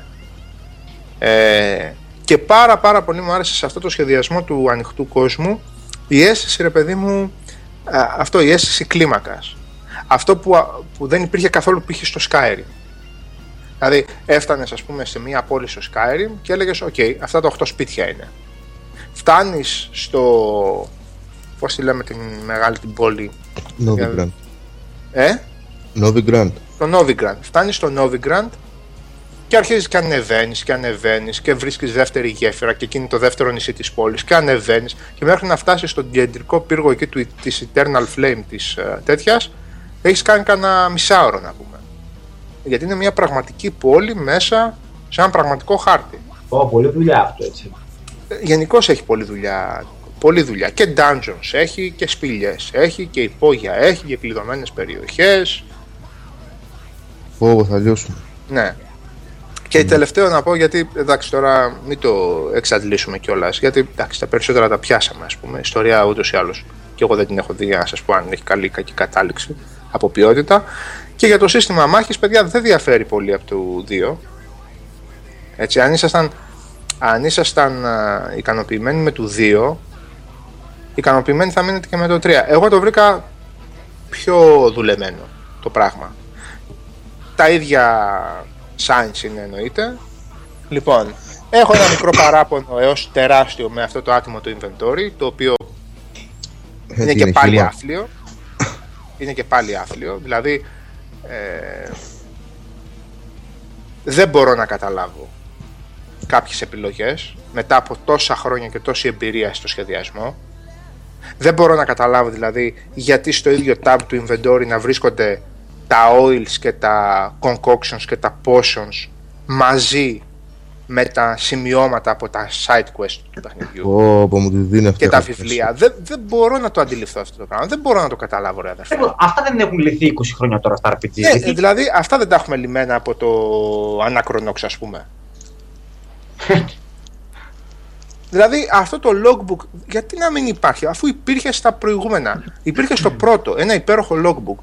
Γιατί να μην υπάρχει logbook και να μπαίνουν τα σημειώματα των missions και των αποστολών σε αυτό το πράγμα; Και να πρέπει εγώ να κάνω equip το τάδε oil για το σπαθί και να κάνω scrolling μέσα σε βιβλία και μέσα σε notes. Για ποιο λόγο ρε γάμο το; Δηλαδή ειλικρινά αυτό το πράγμα δεν το καταλαβαίνω. Σπαταλάς ώρα στο inventory. Κοίταξε, ε, με, το, με ποντίκι σίγουρα όχι τόση ώρα. Έτσι όπως κάνουν τον χειρισμό με το χειριστήριο, φίλε ναι. Δεν έχει λοιπόν. shortcuts, ξέρω εγώ, να βάλεις oils ή όχι. signs και τέτοια. Όχι. Εν τω μεταξύ συνεχίζουμε στο θέμα της αληθοφάνειας γιατί σου λέει δύο ειδών βόμβες θα, θα έχεις στην εξάρτηση. Ότι Μμ. πρέπει να το επιλέξεις εκτός μάχης και να το έχεις έτοιμο για χρήση. Α, Για ποιο λες Σάβα, το; Ε, παιδί μου, θέλεις να χρησιμοποιήσεις, πας να μπλεχτείς σε μια μάχη και επιλέγεις να χρησιμοποιήσεις το Thunderbolt, το φίλτρο που σου ανεβάζει το, την επίθεση και να έχεις και το Swallow για, πες το, για αναπλήρωση υγείας. Εντάξει. Εάν θέλεις να χρησιμοποιήσεις ένα άλλο potion, ένα άλλο φίλτρο, δεν μπορείς εν μέσω της μάχης να το αλλάξεις, πρέπει να το έχεις κάνει pre-equip από πριν για να το έχεις βάλει σε shortcut. Ναι, πρέπει να το έχεις, ναι, ναι, ναι. Λοιπόν, Είναι, Ε, ναι. Έτσι δεν είναι κακό αναγκαστικά. Έχεις μόνο δύο Δεν σλότ είναι κακό στο, ρε στο εσύ, D-pad. Νίκο, αλλά Έχεις. ξέρεις τι σου λέει εκείνη την ώρα το παιχνίδι. Στο νέο Να αυτό πω. τερατάκι, αφού ξεκινήσεις και δεις στο bestiary μέσα, στο bestiary τι oil θέλεις, κάνεις ξανά load το save λίγο πριν το τερατάκι ναι. και χρησιμοποιείς το συγκεκριμένο oil. Δεν το καταλαβαίνω αυτό το πράγμα. Ναι, τώρα κατάλαβα τι λες, ναι.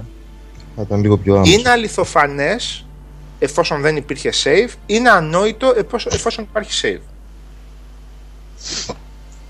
Έχει μόνο δύο shortcuts ε, Δύο shortcuts στο για D-pad. potions και Ναι, για ναι. τέτοιο, ένα shortcut για...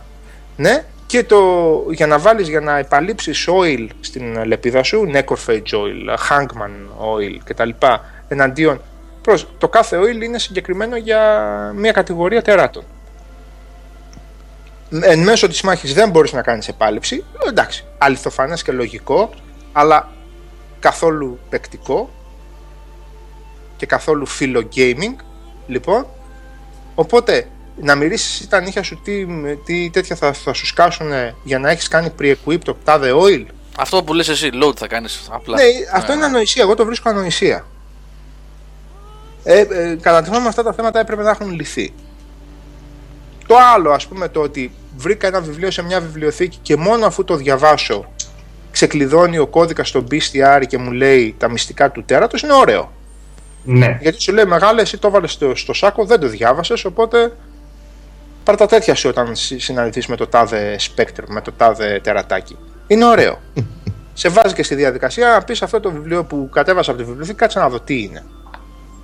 Λοιπόν, και αυτά τώρα είναι παράπονα εντάξει παιδιά που έχουν να κάνουν περισσότερο με δομικά ζητήματα, δομικά έτσι, τεχνοκρατικά ζητήματα. Ε, και αυτά Και- έχουν τη σημασία. Έχει, έχουν τη σημασία τους. Και υπάρχει και αυτό το, το απίθανο το πράγμα με το crafting και το alchemy, το οποίο όπως και, εγώ, όπως και στο Skyrim, όπως και στο Skyrim, ούτε αυτό εγώ το καταλαβαίνω. παιδιά. Ε, δηλαδή. Δηλαδή, πρώτα απ' όλα στο Skyrim, ε, αυτό βέβαια το κατάλαβα μετά τις 70-80 ώρες και ίσως έπρεπε να είναι πολύ βασικό κομμάτι του review. Εδώ που κατάλαβα ποτέ ρε Οδυσσέα γιατί πρέπει να παράγεις 1,5 εκατομμύριο ειδών ήδη από φίλτρα και γιατί είναι ενδιαφέρον το ένα να σου δίνει 33 υγεία, 42 invisibility και 55 ε, water ε, να περπατάς στο νερό ας πούμε Ε, και το άλλο να δίνει 22, δι- 23 και 44 επειδή έβαλες ένα άλλο λουλούδι. Δηλαδή, ε, ή στο enchanting αυτό το πράγμα. Ε, δεν το είχα καταλάβει εγώ αυτό το πράγμα. ε, δηλαδή το ότι. Θα έλεγες να ήταν λίγο πιο streamline. ναι, ας πούμε. να είναι λίγο. Πιο, πιο ναι. λογικό. ξέρω. Αυτή τη στιγμή στο Πιο Witcher ουσιαστικό. μπορεί να. Εγώ έχω μαζέψει καμιά. Πώς να πω τώρα; 600 διαφορετικά υλικά. Δεν Ω. ξέρω πώς έχω μαζέψει. Για Σοβαρά. alchemy. Δεν ξέρω ρε φίλε. Έχω μαζέψει κάμια τριανταριά ειδών λουλούδια. Από τερατάκια πέφτουν καμιά 3-4 για το κάθε είδος. Έχω βρει μέχρι τώρα 20 τερατάκια. Ξέρω εγώ, 40-50 διαφορετικά πράγματα από τερατάκια. Υλικά που βρίσκεις στη φύση κτλ. Αυτό για το άλλο. Βρίσκεις συνταγές ή τα κάνεις random, γιατί δεν θυμάμαι αυτό. Πάλι, πάλι, πάλι συνταγές κατά κύριο λόγο. Συνταγές, έτσι. Κάποια potions από πριν τα ξέρεις. Πρέπει Ωραία. να βρεις τα υλικά. Το καλό με το Alchemy είναι ότι άπαξ και δημιουργήσει το potion. Δεν θυμάμαι πώς λειτουργούσε στο 2 αυτό. Καθόλου δεν το θυμάμαι. Ναι. Άπαξ και το δημιουργήσεις, π.χ. ρε παιδί μου το... Α, πώς να πούμε, το... Πες ένα... Δημιουργείς το swallow, ρε παιδί μου, που είναι της ε, υγείας. Οκ. Μμμ. Άπαξ και το δημιούργησες μια φορά και πριν βρεις τη στρατηγική για το enhanced swallow, Ναι. νομίζω έχει και μια τρίτη κατηγορία και το superior νομίζω έχει μετά, ε, με, κα- με κάθε meditation που κάνεις έχεις πλη- αναπλήρωση των, ε, των potions. Α, το μαθαίνεις και Δεν το έχεις, χρειάζεται να δηλαδή. ξαναδημιουργήσεις. Σου λέει χρησιμοποιήσεις τι δυνατά, δυνατές αλκοόλες και το ξαναδημιούργησες. Τέλος. Ναι. Μμ. Αυτό είναι ωραίο. Τώρα, στο crafting έχει ένα ενδιαφέρον, έχει ένα ενδιαφέρον, αλλά το κακό είναι ότι θέλεις να κάνεις crafting και των πρώτων υλών. Δηλαδή, για να κάνεις crafting μιας πανοπλίας χρειάζεσαι steel plates. Steel plates όμως το παιχνίδι δεν βρίσκεις εύκολα. Πρέπει να βρεις steel ingot, να το κάνεις steel. Ε, ε, πώς το λέμε, iron, ε, steel bar και το steel bar να το κάνεις. MMOs for the win. Έχει λίγο λεξιματάκι εκεί πέρα, αλλά είναι καλύτερα τα πράγματα από το Alchemy.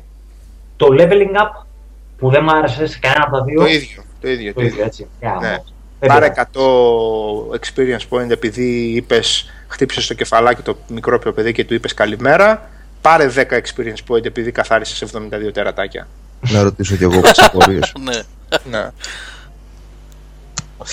Ε, καταρχάς, δύο πράγματα. Σε αυτό που λες τώρα για το σύστημα μάχης, για τα potions, για τα inventory και όλα αυτά.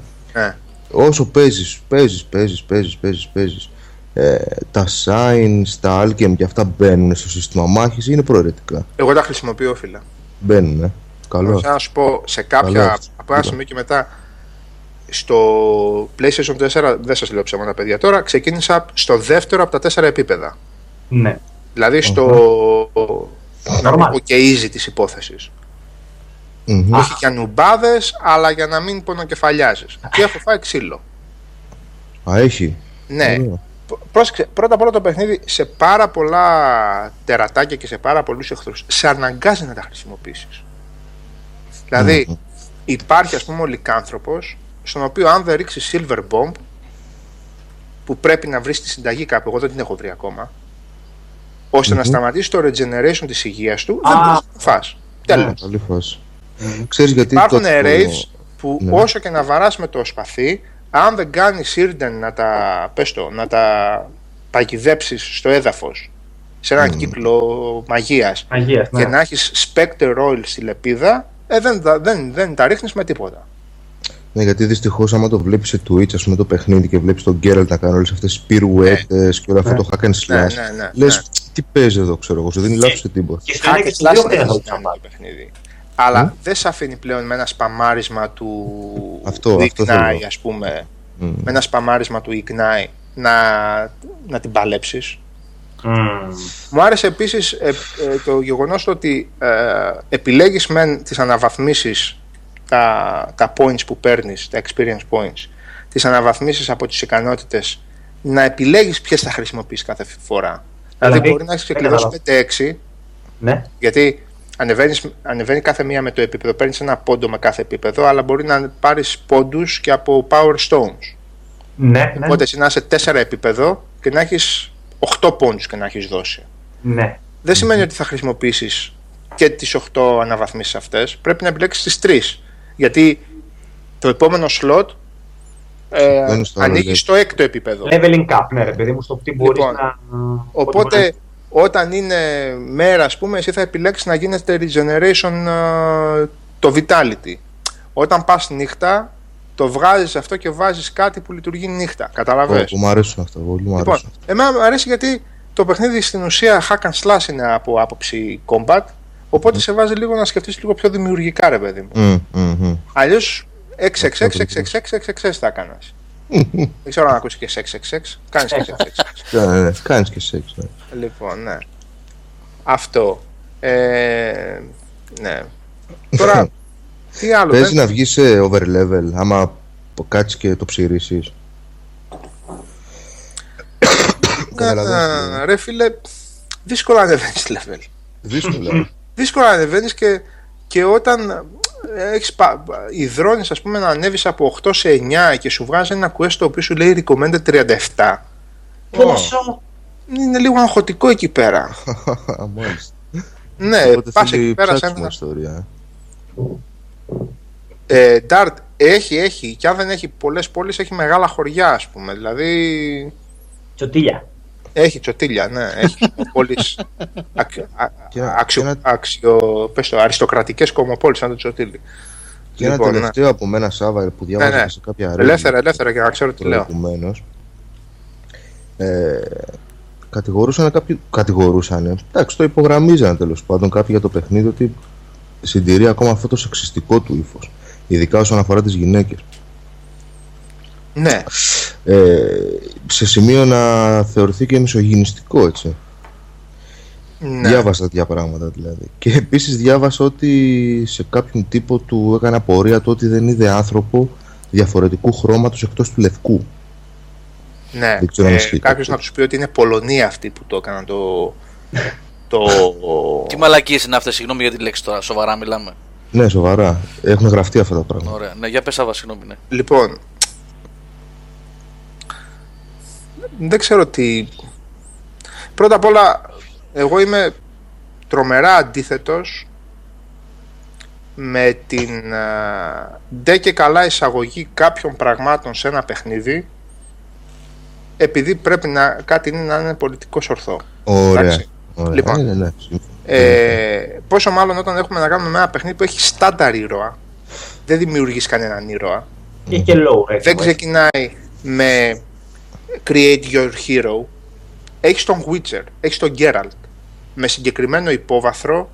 Δηλαδή, αν ξεκινούσε ένα παιχνίδι με τον Conan, με συγχωρείς, ο Conan είναι ένας μπρατσαρά από την Κυμέρια που σκοτώνει, πίνει και γαμάει. Τι, ακριβώς. Τι, λοιπόν, τώρα σοβαρά μιλάμε τώρα. Τι πράγματα είναι λοιπόν, αυτά, ρε παιδιά; Πάμε σε αυτό. Λοιπόν, δεν θα φτάσω στο άλλο άκρο να λέω ότι αυτές είναι ανοησίες. Σε ένα παιχνίδι, για παράδειγμα, όπως το Mass Effect, για μένα καλοδεχούμενο το ότι εφόσον ξεκινούσες με Create Your Hero ή Your, ή your Hero S, ετσι Λοιπόν, μπορούσες να κάνεις έναν αμφισεξουαλικό ε, τύπο με καράφλα, τρία μάτια που γούσταρε τη Σασάρη. Δηλαδή, δεν με ενδιαφέρει εκεί πέρα ποιο είναι το πρόβλημα και ποια είναι η περιπλοκή. Εδώ πέρα έχεις ένα κατασκευασμένο σύμπαν. Έχεις αυτόν. Και κατασκευασμένο από Πολωνούς. Να τους το θυμίσω αυτό λίγο πάλι, τη διεθνή κοινότητα. Γιατί έχουν λίγο μπλέξει τα μπούτια τους οι τύποι ναι, πάνω σε αυτό το πράγμα. Λοιπόν, δεν γουστάρω καθόλου το μισογυνισμό, δεν γουστάρω καθόλου την ομοφοβία. Καλά, είμαι, είμαι σε θέση να συγχαθώ άτομο επειδή θα τον δω υπερβολικά ομοφοβικό ή μισογίνη ή ξέρεις, ξέρω, ξέρεις αυτούς τους αγροτοτινέτζερ με τα μπράτσα που, που φυλάνε τα μπράτσα και λένε έξω οι λούγκρες ας πούμε αλλά σε κατασκευασμένο σύμπαν εφόσον έτσι ήταν ο χαρακτήρας που, για τον οποίο έγραψε ο Σαπκόφσκι αυτό θα πάρω και δεν θα έχω και κανένα πρόβλημα. OK, okay, ναι, απλά δεν ξέρω αν το λοιπόν. παρουσιάζει το παιχνίδι με τρόπο προκλητικό, ας πούμε. Τώρα το να, να υπάρχει. Εντάξει, είναι σαν να λέμε. Είναι, είναι αυτό που είπε ο Σάββας προηγουμένως. Δηλαδή, είναι σαν να βγάλουμε το ε, νέα έκδοση του, του πρώτου Κόναν. Ε, δεν ε, αυτά ε, κάτσε τώρα. Δεν μπορούν, ρε παιδιά, δεν μπορούμε τώρα να λειτουργούμε επειδή υπάρχει η τάση, το είναι trend τα τελευταία χρόνια να είναι όλα political correct. Ναι, ακριβώς. Έτσι, και πρέπει να βάλουμε ας πούμε έναν άνθρωπο ο οποίος είναι ε, μαύρος στο Dungeons and Dragons που βάλανε στην ταινία το, που τη λέγαμε την άλλη φορά κοινωνική, ναι. τον απίθανο λοιπόν, ε, με, το, με το στάνιο έτσι. Επειδή, ναι, ε, δεν γίνεται ρε παιδιά.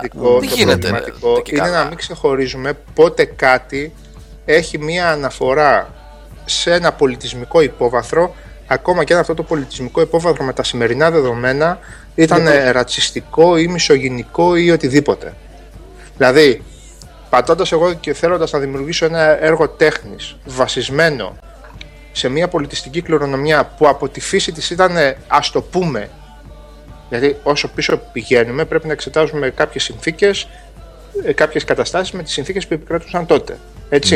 Δηλαδή, ε, θέλω να πω ότι ε, πατώντας ας πούμε στου, ε, στον, ε, θέλοντας να, να δημιουργήσω ένα tribute, ένα έργο στο Wagner αρνούμενος ότι ο Wagner ήταν ε, αντισημίτης και ευρεόφοβος ήταν ο Wagner. Δηλαδή εγώ τι θα κάνω θα αλλοιώσω αυτό το χαρακτήρα αυτό, αυτό, αυτό που πάω να κάνω βασισμένος στο έπος του Wagner επειδή ο Βάκνερ απηχούσε τις δοξασίες και τις εικασίες όλης εκείνης της εποχής. Οπότε ερχόμαστε εδώ πέρα σε μια, σε μια περιοχή ενός σύμπαντος που έχει να κάνει με έναν υποτιθέμενο βορρά από τον οποίο έρχεται ένας νότος ο οποίος επίσης δεν χρειάζεται να είναι ούτε μαύρος, ούτε κίτρινος, ούτε κόκκινος, ούτε πετιμεζή. Λοιπόν, εάν στην Ευρώπη, στο βορρά των Λευκών, εισέβαλαν οι νότιοι Έλληνες λευκοί εναντίον λευκών θα ήταν. Αυτό είναι το σύμπαν του Witcher. Εγώ θυμάμαι όταν είχα δει το δεύτερο το, το Matrix, είχα πάθει κοκομπλοκ. Γιατί εμφανίζουν εκεί την. ε, Πώς την έλεγαν την πόλη Σάιον. Ναι. Λοιπόν, και μαζεύονται σε εκείνο το ανεκδίκη της αισθητικής Rave party. Rave party που κουνούσα το κεφάλι μου, έλεγα δεν είναι δυνατό να το βλέπω αυτό το πράγμα στο σινεμά, να έρθω να πλήρωσα για αυτό το πράγμα. Και προσπαθούσε να ξεχωρίσει λευκό άτομο και δεν υπήρχε. Ναι, σωστά. Ήτανε Ασιάτες, δηλαδή, δηλαδή περνούσαν με τόσο κακόγουστο τρόπο την πολιτική ορθότητα εκείνοι οι άνθρωποι εκείνη την ώρα, που έλεγα ότι ρε παιδιά, ο μαύρος που θα το δει θα σας χαθεί. Έχει γίνει, υπάρχει μεγάλος κίνδυνος, πολύ μεγάλος κίνδυνος, ο μεγαλύτερος ρατσισμός να είναι αυτό το politically correct, παιδιά. Μαζί σου. Ναι, Υπάρχει πολύ μεγάλος κίνδυνος για αυτό το Εντάξει, πράγμα. Να πιστεύω δώσουμε ότι- credit στους Πολωνούς για αυτή τη τέτοια, έτσι, που δεν αλλίωσαν ναι το κοίταξε, σύμπαν και ούτως το ή άλλως όραμά τους γι' οι αυτό. credit, ε, οι credit λέω, οι Πολωνοί ούτως ή άλλως ε, με δεδομένο και το αντικομμουνιστικό μένος εδώ και 30 περίπου χρόνια από τότε που βγήκαν από το σιδηρούν παραπέτασμα και μπήκαν στο, στο ατσάλινο παραπέτασμα λοιπόν ε, είναι και τύποι που πλέον είναι και λίγο φασιστοφέρνουν και λίγο ούτως ή Μπρουτάλ. άλλως. Μπρουτάλ. πες. Ελά, Λίγο μπρουτάλ. ε, είναι λίγο Ε, μπροστά. εκεί πάνω, παιδιά, 205 ευρώ, εκεί, βέβαια, αλλά είναι εκεί, λίγο. εκεί που πηγαίνουμε, όσο πηγαίνουμε προς τη Βαλτική, ναι, είναι λίγο μπρουτάλ, ναι. Τα τελευταία Ναι, χρόνια. Εντάξει, ναι. Είναι, και- είναι λίγο άλλες καταστάσεις, άλλα τα, άλλα τα ιστορικά υπόβαθρα και, Και τα, τα λοιπά. βιώματά τους, ναι, Λοιπόν, ναι. και τα βιώματα, τελείως διαφορετικά πράγματα. Είναι ολόκληρη συζήτηση. Αλλά δεν θα περιμένω από έναν Πολωνό δημιουργό να, να κάνει γι' αυτό. Τώρα, όσο για το μισογενικό του πράγματος, το μισογενιστικό του πράγματος, μισογενικό. Δεν ξέρω. Είσαι γυναίκα, ναι. Λοιπόν, ε, έχω να πω ότι στην αρχή του παιχνιδιού ο Γκέραλτ κάνει σαν κουτάβι κυνηγώντας τη Γένεφερ. Μμμ. Σαν Πώς ρε, κουτάβι, Γκέραλτ. του τρέχουν τα σάλια. Δεν ξέρω, και η Γένεφερ σχεδόν τον. να μην πω τι. Με την πλάτη γυρισμένη, ναι. Λοιπόν, ναι. Τσουρελάκι. Ναι, λοιπόν, ναι. δεν ξέρω αν αυτό είναι μισογενικό, μισογενιστικό, ξέρω εγώ. Πώς είναι ρε παιδιά το σωστό; Δεν, το έχω, δεν τη χρησιμοποιώ πολύ αυτή Ε, τη μισο- Μισογίνης Λοιπόν, λένε τις. Είναι μισογενικό Ναι. νομίζω είναι. Δεν νομίζω λοιπόν ότι. Δηλαδή, αυτό την κυνηγάει σαν χαζό και έχουμε δύο χρόνια να βρεθούμε. Και πού είσαι και, και τι ήθελε να κάνω, του λέει αυτή, να τρέξω να σε ψάξω. Λοιπόν, δεν ξέρω αυτό ακριβώς ποιο είναι. Τώρα, ότι έχεις έναν μάτσο πολεμιστή που εντάξει, ρε φίλε, δηλαδή. Είναι λίγο Αγαπάει το σεξικό παιδί. παραπάνω, ρε παιδί μου. Ναι, εντάξει, δεν είναι κακό αυτό. Έτσι είναι. Ναι. Τέλος πάντων, τώρα εγώ δεν. Γενικώς δεν, κάνω, δεν κάθομαι να εντοπίσω αυτό γιατί την όλη ιστορία τη θεωρώ λίγο αστεία γενικώς. Ξέρετε την φιλοσοφία μου του ότι εφόσον δεν έχουμε εντοπίσει τη σοβαρότητα των πραγμάτων σε άλλα πολύ πιο σοβαρά ζητήματα στο gaming και σε ό,τι αφορά τα σενάρια και τους χαρακτήρες κτλ. Και πάμε κατευθείαν στο αν τα games είναι μισογενικά ή αν είναι σεξιστικά ή αν είναι ομοφοβικά. Λοιπόν, εγώ έχω ένα πρόβλημα. Δηλαδή, περίμενα από αυτούς που ουρλιάζουν πρώτα να έχουν εντοπίσει τις προπαγάνδες, να έχουν εντοπίσει τα ήθη μηνύματα, όλα αυτά που κυκλοφορούν εδώ και χρόνια στο gaming και μετά να ψάχνουν εάν ένας λευκός πολωνός χαρακτήρας είναι ρατσιστής ή όχι, ή είναι ομοφοβικός ή όχι, ή είναι σεξιστής ή όχι. Λοιπόν, αν είχαμε λύσει όλα τα προηγούμενα, θα καθόμαστε να το συζητήσουμε. Δεν τα έχουμε λύσει όμως. Το πρόβλημα δεν είναι τόσο στο gaming. Αυτό γι- ε, έχει γίνει πολύ trend ε, τώρα τελευταία Σάβα. Με το... Εντάξει, κάποιοι βγάζουν μεροκάμα τώρα. φίλε, και τι να- Ακριβώς, ακριβώς. Βγάζουν μεροκάμα από αυτή την ιστορία. Κάποιοι. Πολύ κιόλας. Και έχουν μπει και στο τρυπάκι, δεν έχουν καταλάβει και όλοι αυτοί που διαμαρτύρονται ότι εξυπηρετούν και άλλα πράγματα χωρίς να το καταλαβαίνουν. Χωρίς να το καταλαβαίνουν. Όλο αυτό συμβαίνει ε, για να υπάρξει καταναλωτισμός προς όλα τα φύλλα.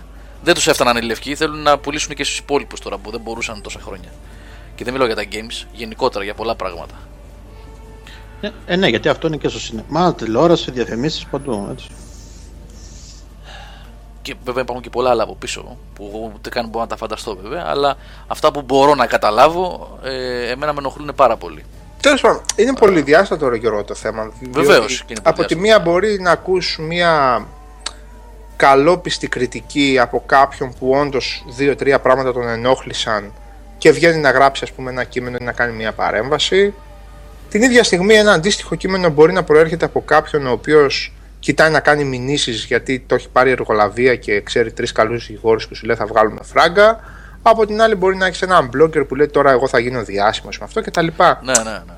Δεν νομίζω ότι και από την άλλη να τα ισοπεδώνουμε και να λέμε ότι οποιαδήποτε κριτική εξυπηρετεί χθόνια σχέδια και χθόνιες λοιπόν πολλά μπορεί να υπάρχουν ε, το θέμα είναι να μπορείς να τα αντικρούσεις όλα λέγοντας ότι πρόκειται για υπό μία έννοια για ένα έργο τέχνης και εφόσον αυτό το έργο τέχνης δεν βγαίνει ξεκάθαρα να κάνει μία αβ προπαγάνδα που θα έφτανε το επίπεδο του παράνομου ας πούμε δεν θα έπρεπε να έχουμε πρόβλημα με αυτό. Τα έχουμε ξαναπεί νομίζω. Ε, η γελιότητα της προπαγάνδας στο Medal of Honor και τον Call of Duty και τον Battlefield νομίζω ότι έχει θέσει τα δικά του έχουν θέσει όλα αυτά τα παιχνίδια τα του, τον πύχη τόσο ψηλά όσον αφορά την, την ανοησία, την προπαγάνδα και τη γελιότητα που πρώτα πρέπει να λύσουμε λίγο αυτά τα ζητήματα και μετά να δούμε όλα τα υπόλοιπα. Ε, Έτσι ναι. το βλέπω εγώ τουλάχιστον. Ναι, ναι, ναι. Από, από προσανατολισμένοι είναι ρε Σαββά. Γι' αυτό σου λέω ναι, ότι ναι, είναι προσανατολισμένοι και κάθονται και κυνηγάνε μάγισσες τώρα ε, ενώ έχουν χάσει ε, το δάσος κυριολεκτικά όμως έτσι. Ναι. Και εγώ επιμένω ότι ε, τίνει ε, να γίνει μεγαλύτερος ρατσισμός αυτό το πράγμα με το political correct από τον πραγματικό και επικίνδυνο ρατσισμό, έτσι. Ναι, συνήθως γίνεται και αυτό το ναι. πράγμα. Ναι. Τέλος πάντων, να κάνουμε ένα διάλειμμα ακόμα. Ναι, έχουμε... να πούμε για Konami μετά. Ναι, έχουμε, κοντεύουμε το σχεδόν δύο ώρες για Witcher. Μια μισή μάλλον για την ακρίβεια. Δεν ε, πειράζει, γράψουμε Νομίζω ότι ναι, θα υπάρχει review. Ε, νομίζω ότι το καλύψαμε έτσι. Το καλύψαμε. Για τα γραφικά παιδιά, OK, okay, πανέμορφο είναι. Θα το δείτε και ζωντανό κιόλας και στο event αύριο και όσοι το αγοράσετε. Όμορφο παιχνίδι. πολύ όμορφο. Στο PS4 που το είδα εγώ έχει ωραίους φωτισμούς, ωραίες σκιές, μεγάλος κόσμος ανοιχτός, ε, με το frame rate που μου το τόνισε και ο Σάββας προηγουμένως πριν ξεκινήσουμε. Εγώ κατέβασα το Day One patch που είναι 480 MB. Δεν το είδα να τρέχει χωρίς το patch αυτό. Με το patch τρέχει μια χαρά in game. Τα cinematics έχουν πρόβλημα, φριζάρουν, πέφτει το frame. Ε, τα υπόλοιπα ναι, θα τα δείτε αυτά στην πορεία. Ε, πάμε να κάνουμε ένα μουσικό διαλυματάκι και γυρίζουμε να πούμε και για Konami, έτσι. Ναι. Και ό,τι άλλο θέλετε. Πάμε. Λοιπόν, επιστρέψαμε και είμαστε και κοντά στο τέλος. Σήμερα ήταν Witcher η εκπομπή. Witcher, βασικά ήταν Witcher Σάββας η εκπομπή σήμερα. Αλλά Witcher αυτά δεν έρχονται κάθε μέρα. Λοιπόν, Silent Hills θέλετε, ε; Castlevania θέλετε, τι θέλετε, ε; Dance Dance Revolution Pro. Pro Evolution. θα παίζετε Pro στο, στο iPad Mini Air 2 του χρόνου. Μια χαρά θα παίζετε. Winning Eleven τώρα θα το παίζουμε. Uh... Πώς ήταν ο παλιός ο τίτλος, Ιαπωνέζικος. Λοιπόν, λίγο πριν φτάσουμε στο τέλος, ε, να κάνουμε ένα σχολιασμό πάνω σε αυτό το θέμα που δεν χωράει ούτε σε 5 ούτε σε 10 λεπτά και είναι κάτι το οποίο το συζητάμε εμείς εδώ νομίζω πολύ καιρό τώρα, μήνες, για τα προβλήματα της βιομηχανίας και το τι ακριβώς θέλουν να κάνουν αυτές οι εταιρείες πια. Η είδηση λοιπόν είναι ότι και επισήμως η Konami αρχίζει να εστιάζει προς τα αλλού, προς άλλες αγορές, όπως δήλωσε ο CEO της, ο πρόεδρος της τέλος πάντων. Ε, έχει λεφτά λέει το mobile, το mobile gaming, τα tablets, τα κινητά τηλέφωνα και έτσι όπως δείχνουν τα πράγματα μέχρι στιγμής, μέχρι τουλάχιστον να έχουμε κάποια άλλη ενημέρωση ή κάποιο δελτίο τύπου ή κάτι άλλο, ε, η Konami ε, μάλλον θα μας αποχαιρετήσει από το console και το PC gaming και θα πάει να βγάλει dance dance και τέτοια πραγματάκια σε φορητές συσκευές, tablets και τέτοια πράγματα. Λοιπόν, ένα πολύ ωραίο βέβαια εδώ πέρα πρέπει να πούμε ότι είχαν βάλει ένα ωραίο link από ένα βίντεο στο YouTube. Ποιος φίλος ήταν δεν θυμάμαι τώρα στην είδηση. Σχετικά με ένα πολύ έτσι πικάντικο παρασκήνιο. Το είδατε παιδιά αυτό; Το είδε κανένας; Όχι. Εγώ το είδα, με, το, με τον Kojima που έλεγε το... Ναι, ναι, με ένα πικάντικο παρασκήνιο για τον πρόεδρο της Konami και τον καινούριο νόμο που βγαίνει τώρα στην Ιαπωνία, ο οποίος άρει την απαγόρευση των τυχερών παιγνίων, παιγνίων, πώς να το πω σωστά, Εν ολίγης, τα τυχερά παιχνίδια, το gambling που λένε, ο τζόγος στην Ιαπωνία δεν επιτρέπεται. Αυτό πρόκειται να λήξει σύντομα. Και η Konami σκοπεύει να μπει σε αυτή την αγορά, να παρατήσει το gaming και να παίξει εκεί πάρα πολύ με ηλεκτρονικά παιχνίδια, τζόγου ε, και να εστιάσει εκεί, γιατί εκεί είναι το ζητούμενο και όχι το mobile gaming. Είναι λίγο συνωμοσιολογικό, όμως αυτό το βίντεο είχε ανέβει πριν από τρεις εβδομάδες περίπου στο YouTube.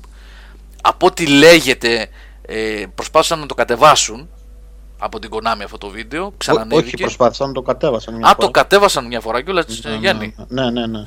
ε, με, με, το, με, τον, με τον αστείο ισχυρισμό ότι το βίντεο περιείχε ας πούμε στιγμιότυπα από ένα παιχνίδι της Konami και δεν είχε δικαιώματα. Που στην ουσία ο άνθρωπος έδειχνε το μενού από το Metal Gear Rising. Δεν έδειχνε. ήταν κάποια δευτερόλεπτα έτσι; Ναι, το είδα αυτό το. Ναι, δευτερόλεπτα. Ναι. Σε, σε ένα βίντεο 15-20 λεπτών ήταν κάποια δευτερόλεπτα από το κεντρικό μενού του Metal Gear Rising και το κατέβασαν αυτό το λόγο. Αυτή ήταν η επίσημη δικαιολογία. Ναι. Αν θέλετε δείτε αυτό το βίντεο, είναι ένα παλικάρι που έχω δει και άλλα βίντεος έτσι που έχει κάποιους insiders, τουλάχιστον έτσι λέει. Δεν σημαίνει ότι πρέπει να το πάρετε και να το δείτε και να το ασπαστείτε και να γίνει βίβλος προς Θεού, έτσι, μην παρεξηγηθούμε. Απλά αυτά που έλεγε περίπου τρεις εβδομάδες πριν συνέβησαν τελικά. Οπότε όντως κάτι, κάποια πηγή είχε ή κάτι τσίμπησε αυτός, κάποια πληροφορία. Ναι, γιατί και η κριτική του ήταν συγκροτημένη και είχε στοιχεία βάσιμα. Ναι, ακριβώς, ακριβώς. Ακριβώς, ναι, ναι, ναι.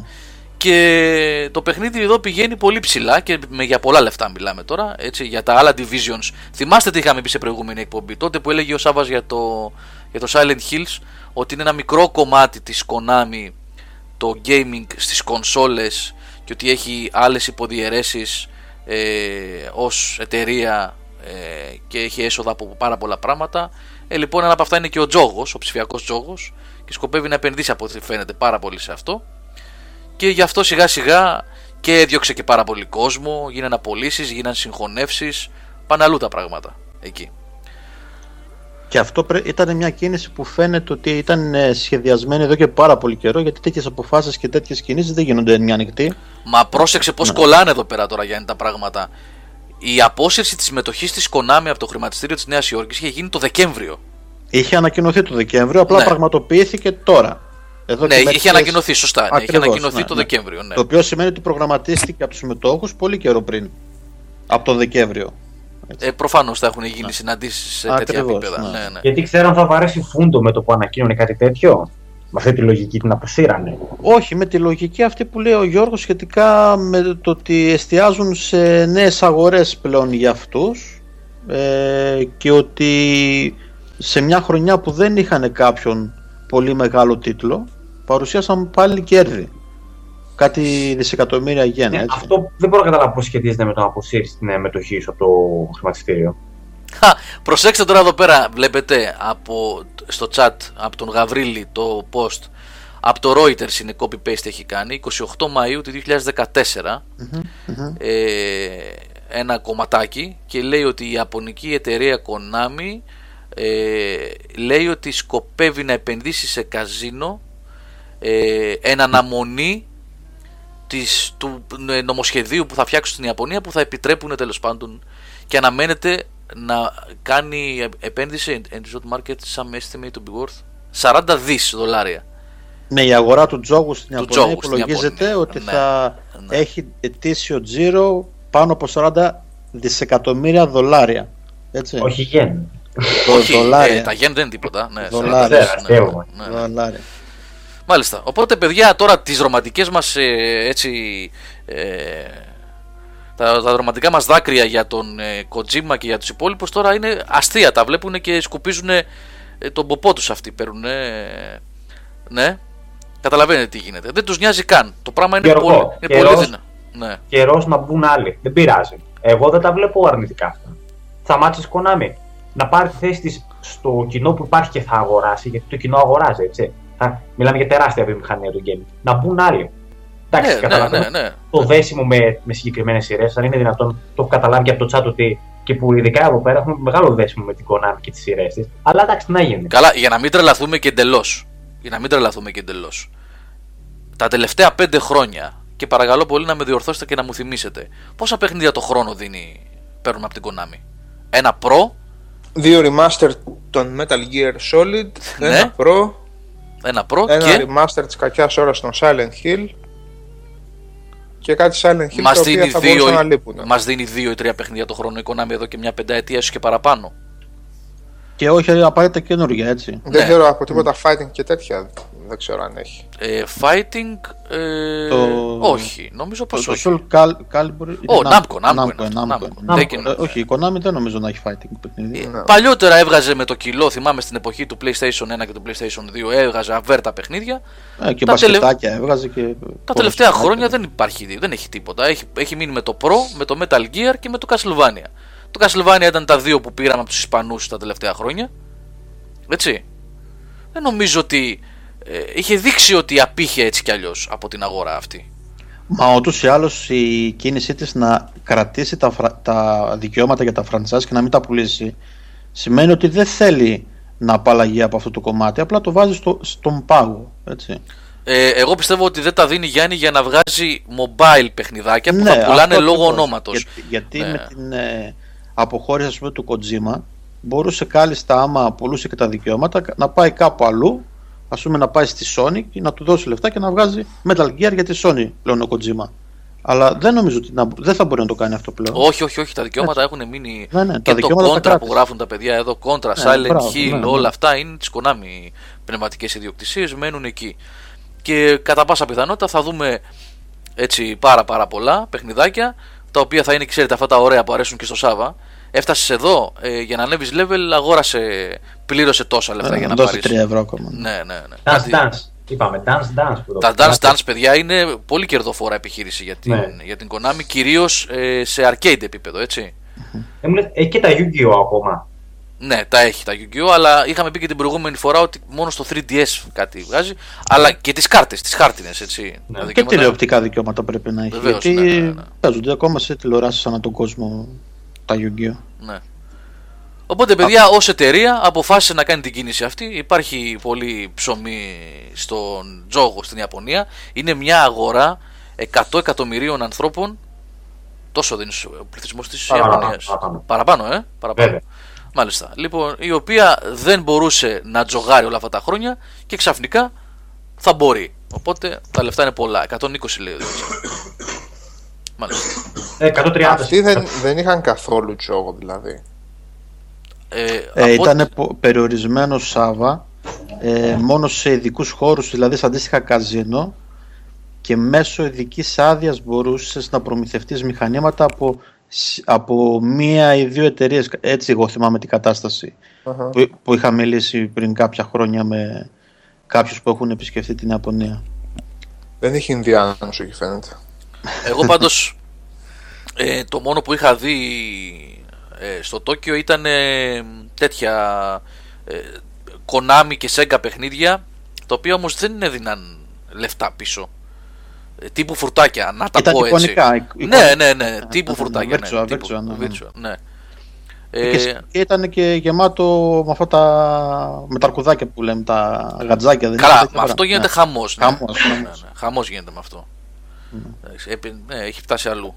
Ε, αυτά είναι τα νέα της Konami. Δεν νομίζω τελικά, και εμένα μου εκνεύρισε ας πούμε αυτό το γεγονός, αλλά δεν νομίζω ότι η αποχώρηση της Konami αυτή τη στιγμή και με το πρόσφατο παρελθόν της και το ιστορικό της είναι κάτι που μας πονάει κιόλας ιδιαίτερα. Δεν νομίζω. Δεν θα λείψει κάτι από, τη, από το gaming Εντάξει, καταλαβαίνω για το Metal Gear της αγάπη, την αγάπη που έχετε αρκετή και τους ε, δεσμούς ε, αλλά από εκεί και πέρα Το 5 θα το βγάλουν. αυτό θα βγει ναι. ε, νομίζω τώρα πια θα Θα είναι το βγάλουν. θα ήταν ανόητο να μην βγει αυτό Ε, είναι αφού σε προχωρημένος στάδιο. αυτό. είναι σχεδόν έτοιμο αυτό από ό,τι Πώς λέγανε λέ- Πώς λέγονταν κύριε το Blades, κάτι που έχει η Konami πριν το 12-11. Blades Blade Storm τι, όχι, όχι Blade Storm, το Blade Storm Ε. είναι της, ε, της Koei το Blade Storm ε, δεν έχει ρε η Konami τα τελευταία χρόνια ε, είναι πολύ λίγα τα προϊόντα που έχει πολύ λίγα Blades of Time. Blades of Time με μια κοπέλα. Ναι. Δεν είναι... Konami είναι αυτό. Αυτό είναι από κάτι Ρώσους παιδιά. Μάλλον την διανομή θα έκανε. Αν την ναι, για publisher. Α, εσείς λέτε μόνο για developer, έτσι. Ε, ναι, ναι, ναι, για ναι. δικά της παιχνίδια. Το Edge of Time και το άλλο ήταν uh, unpackable και τα δύο. Πάντως, Γιώργο, πάνω σε αυτό το θέμα, το Σαββατοκύριακο εγώ έψαξα και βρήκα την ε, ετήσια έκθεση που κάνει βασιζόμενη στην Αμερικάνικη αγορά η ESA, η Ένωση ε, Entertainment Software, Association, Alliance, ναι, ναι. Association, Association. Association, η οποία έχει κάποια ενδιαφέρον νούμερα μέσα με πιο σημαντικό ας πούμε πάνω σε αυτό που λέγαμε πριν ότι ο συνολικός τζίρος στην Αμερική που αφορά τα video games ήταν 22 δισεκατομμύρια δολάρια για το 2014. Οπότε όταν οι άλλοι βλέπουν ότι μια αγορά μέσα στη χώρα τους ανοίγεται και έχει το διπλάσιο τζίρο ναι, ναι, ναι. Ναι, ρε, εννοείται. Ναι, ναι, ναι. Απλά Επιχει... πράγματα, επιχειρηματικά, άμα το δεις, απλά πράγματα. σε απλά νούμερα, έτσι, σε απόλυτα νούμερα. Ε, τώρα το ρομαντικό είναι το δικό μας το θέμα αυτό το... Κάτσε ρε εσύ, Γιάννη, ρομαντικό είναι τα 22 δισεκατομμύρια. Μην τρελάθουμε για Όχι, ρομαντικό, ρομαντικό είναι ότι χάνουμε μια εταιρεία... Α, ναι, με αυτή την έννοια που θα, μας, έδινε, που θα, θα μας έδινε παιχνίδια έτσι. Θα μας γιατί, γιατί όπως σωστά αναφέρθηκε δεν είχαμε τα τελευταία χρόνια ε, πολλές και σημαντικές κυκλοφορίες από την Konami. Το πλήν της Nintendo και η Sega φημίζονται για τις φοβέρες τους επιχειρηματικές αποφάσεις. Ναι, ναι, ναι, ναι, έτσι. Ναι. Δεν πειράζει. Δηλαδή Κυριακή κοντή γιορτή. Κοίτα και για τη Sega κάποιοι λέγανε τα ίδια στις αρχές του 2000 ότι θα φανιστεί, θα κλείσει και συνέχεια κλείνει. Αλλά βρίσκεται. Καλά, ας μην ξεχνάμε. Εδώ, ας μην ξεχνάμε επίσης ότι από τη Sega δεν βλέπουμε παιχνίδια εδώ και πάρα πολλά χρόνια. Ναι. Έτσι, εκτός αν θεωρείται Sega το Football Manager και το Total War. Επειδή τα κάνει, έχει αγοράσει τα δικαιώματα και τα κάνει publish. Ε, publish είναι, δεν Έτσι. είναι. Η Sega ως Sega δεν έχει δώσει παιχνίδι της προκοπής εδώ και πάρα πολλά χρόνια. Αυτή τη στιγμή από τους Ιάπωνες, εκτός από τα εσωτερικά στούντιο της Nintendo φυσικά και της ναι, Sony, έτσι. Μια Square είναι. Μια Square, αυτό είναι. Δεν υπάρχει κάτι άλλο. Σε, αυτά τα, σε, μεγάλο, σε μεγάλο μέγεθος. Η From είναι μαγαζάκι εσύ.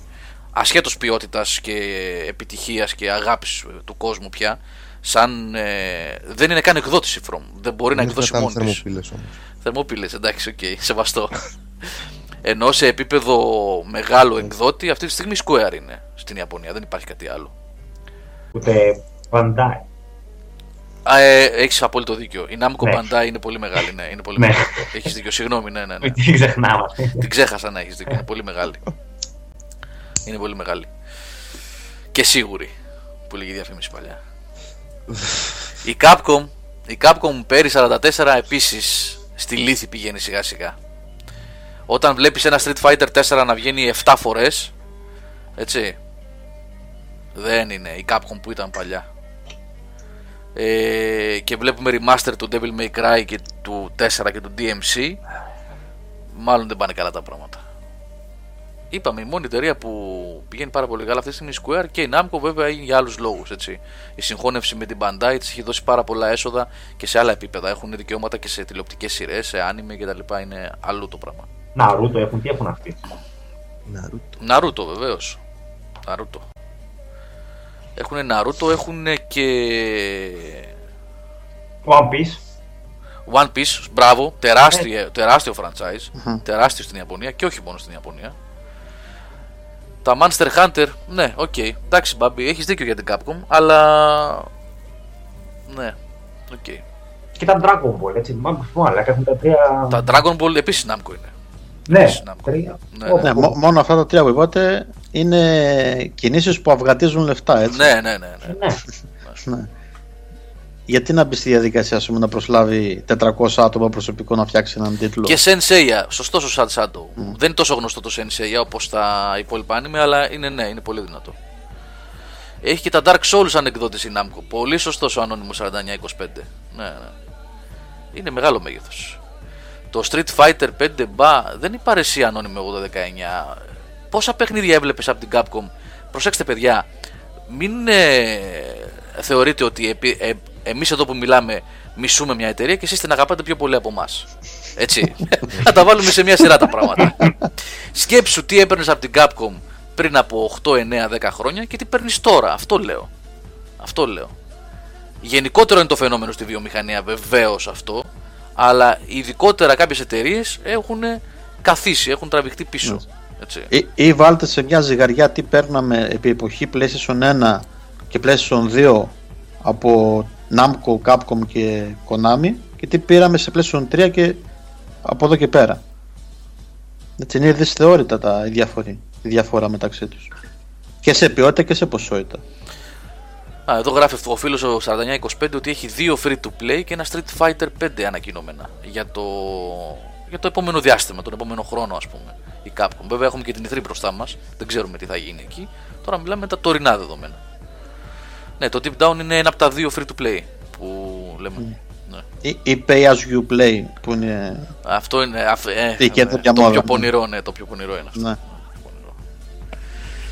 Παιδιά, δεν ξέρω, έχετε να πείτε κάτι άλλο εσείς για το θέμα της Konami; Οδυσσέα, Σάβα, Νίκο. Είστε εκεί, Μπα. φύγατε, όχι; Όχι, εδώ είμαστε. Ε, ναι, ναι. Εγώ δεν λυπάμαι πάντως, το λέω ξεκάθαρα. Εταιρείες δισεκατομμυρίων, οι οποίες είναι και κερδοφόρες, έτσι, έτσι δεν είπε Γιάννη πριν που το ψάξες. Ναι, ναι, ναι, ναι. Καλά, η μόνη, λύπηση, η μόνη λύπηση που υπάρχει Συγγνώμη που διακόπτω και αμέσως παίρνω όχι, όχι, πάλι.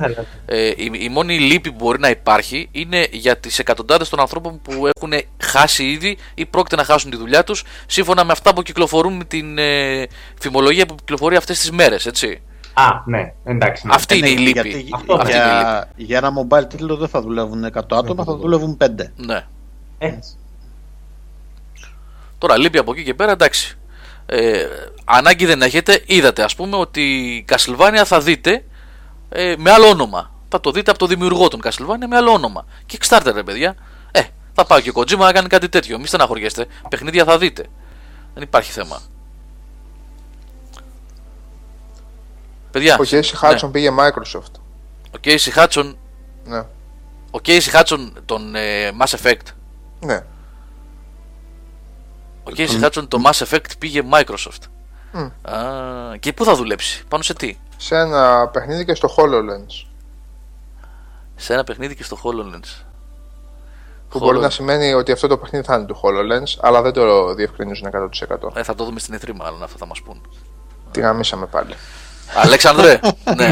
Αλέξανδρε, κανόνισε ε, που θα είσαι στο Los Angeles φέτος Θέλω να μάθουμε για τον Χάτσο τι θα κάνει. Πήγαινε πιάσαν από το γιακά και πες του.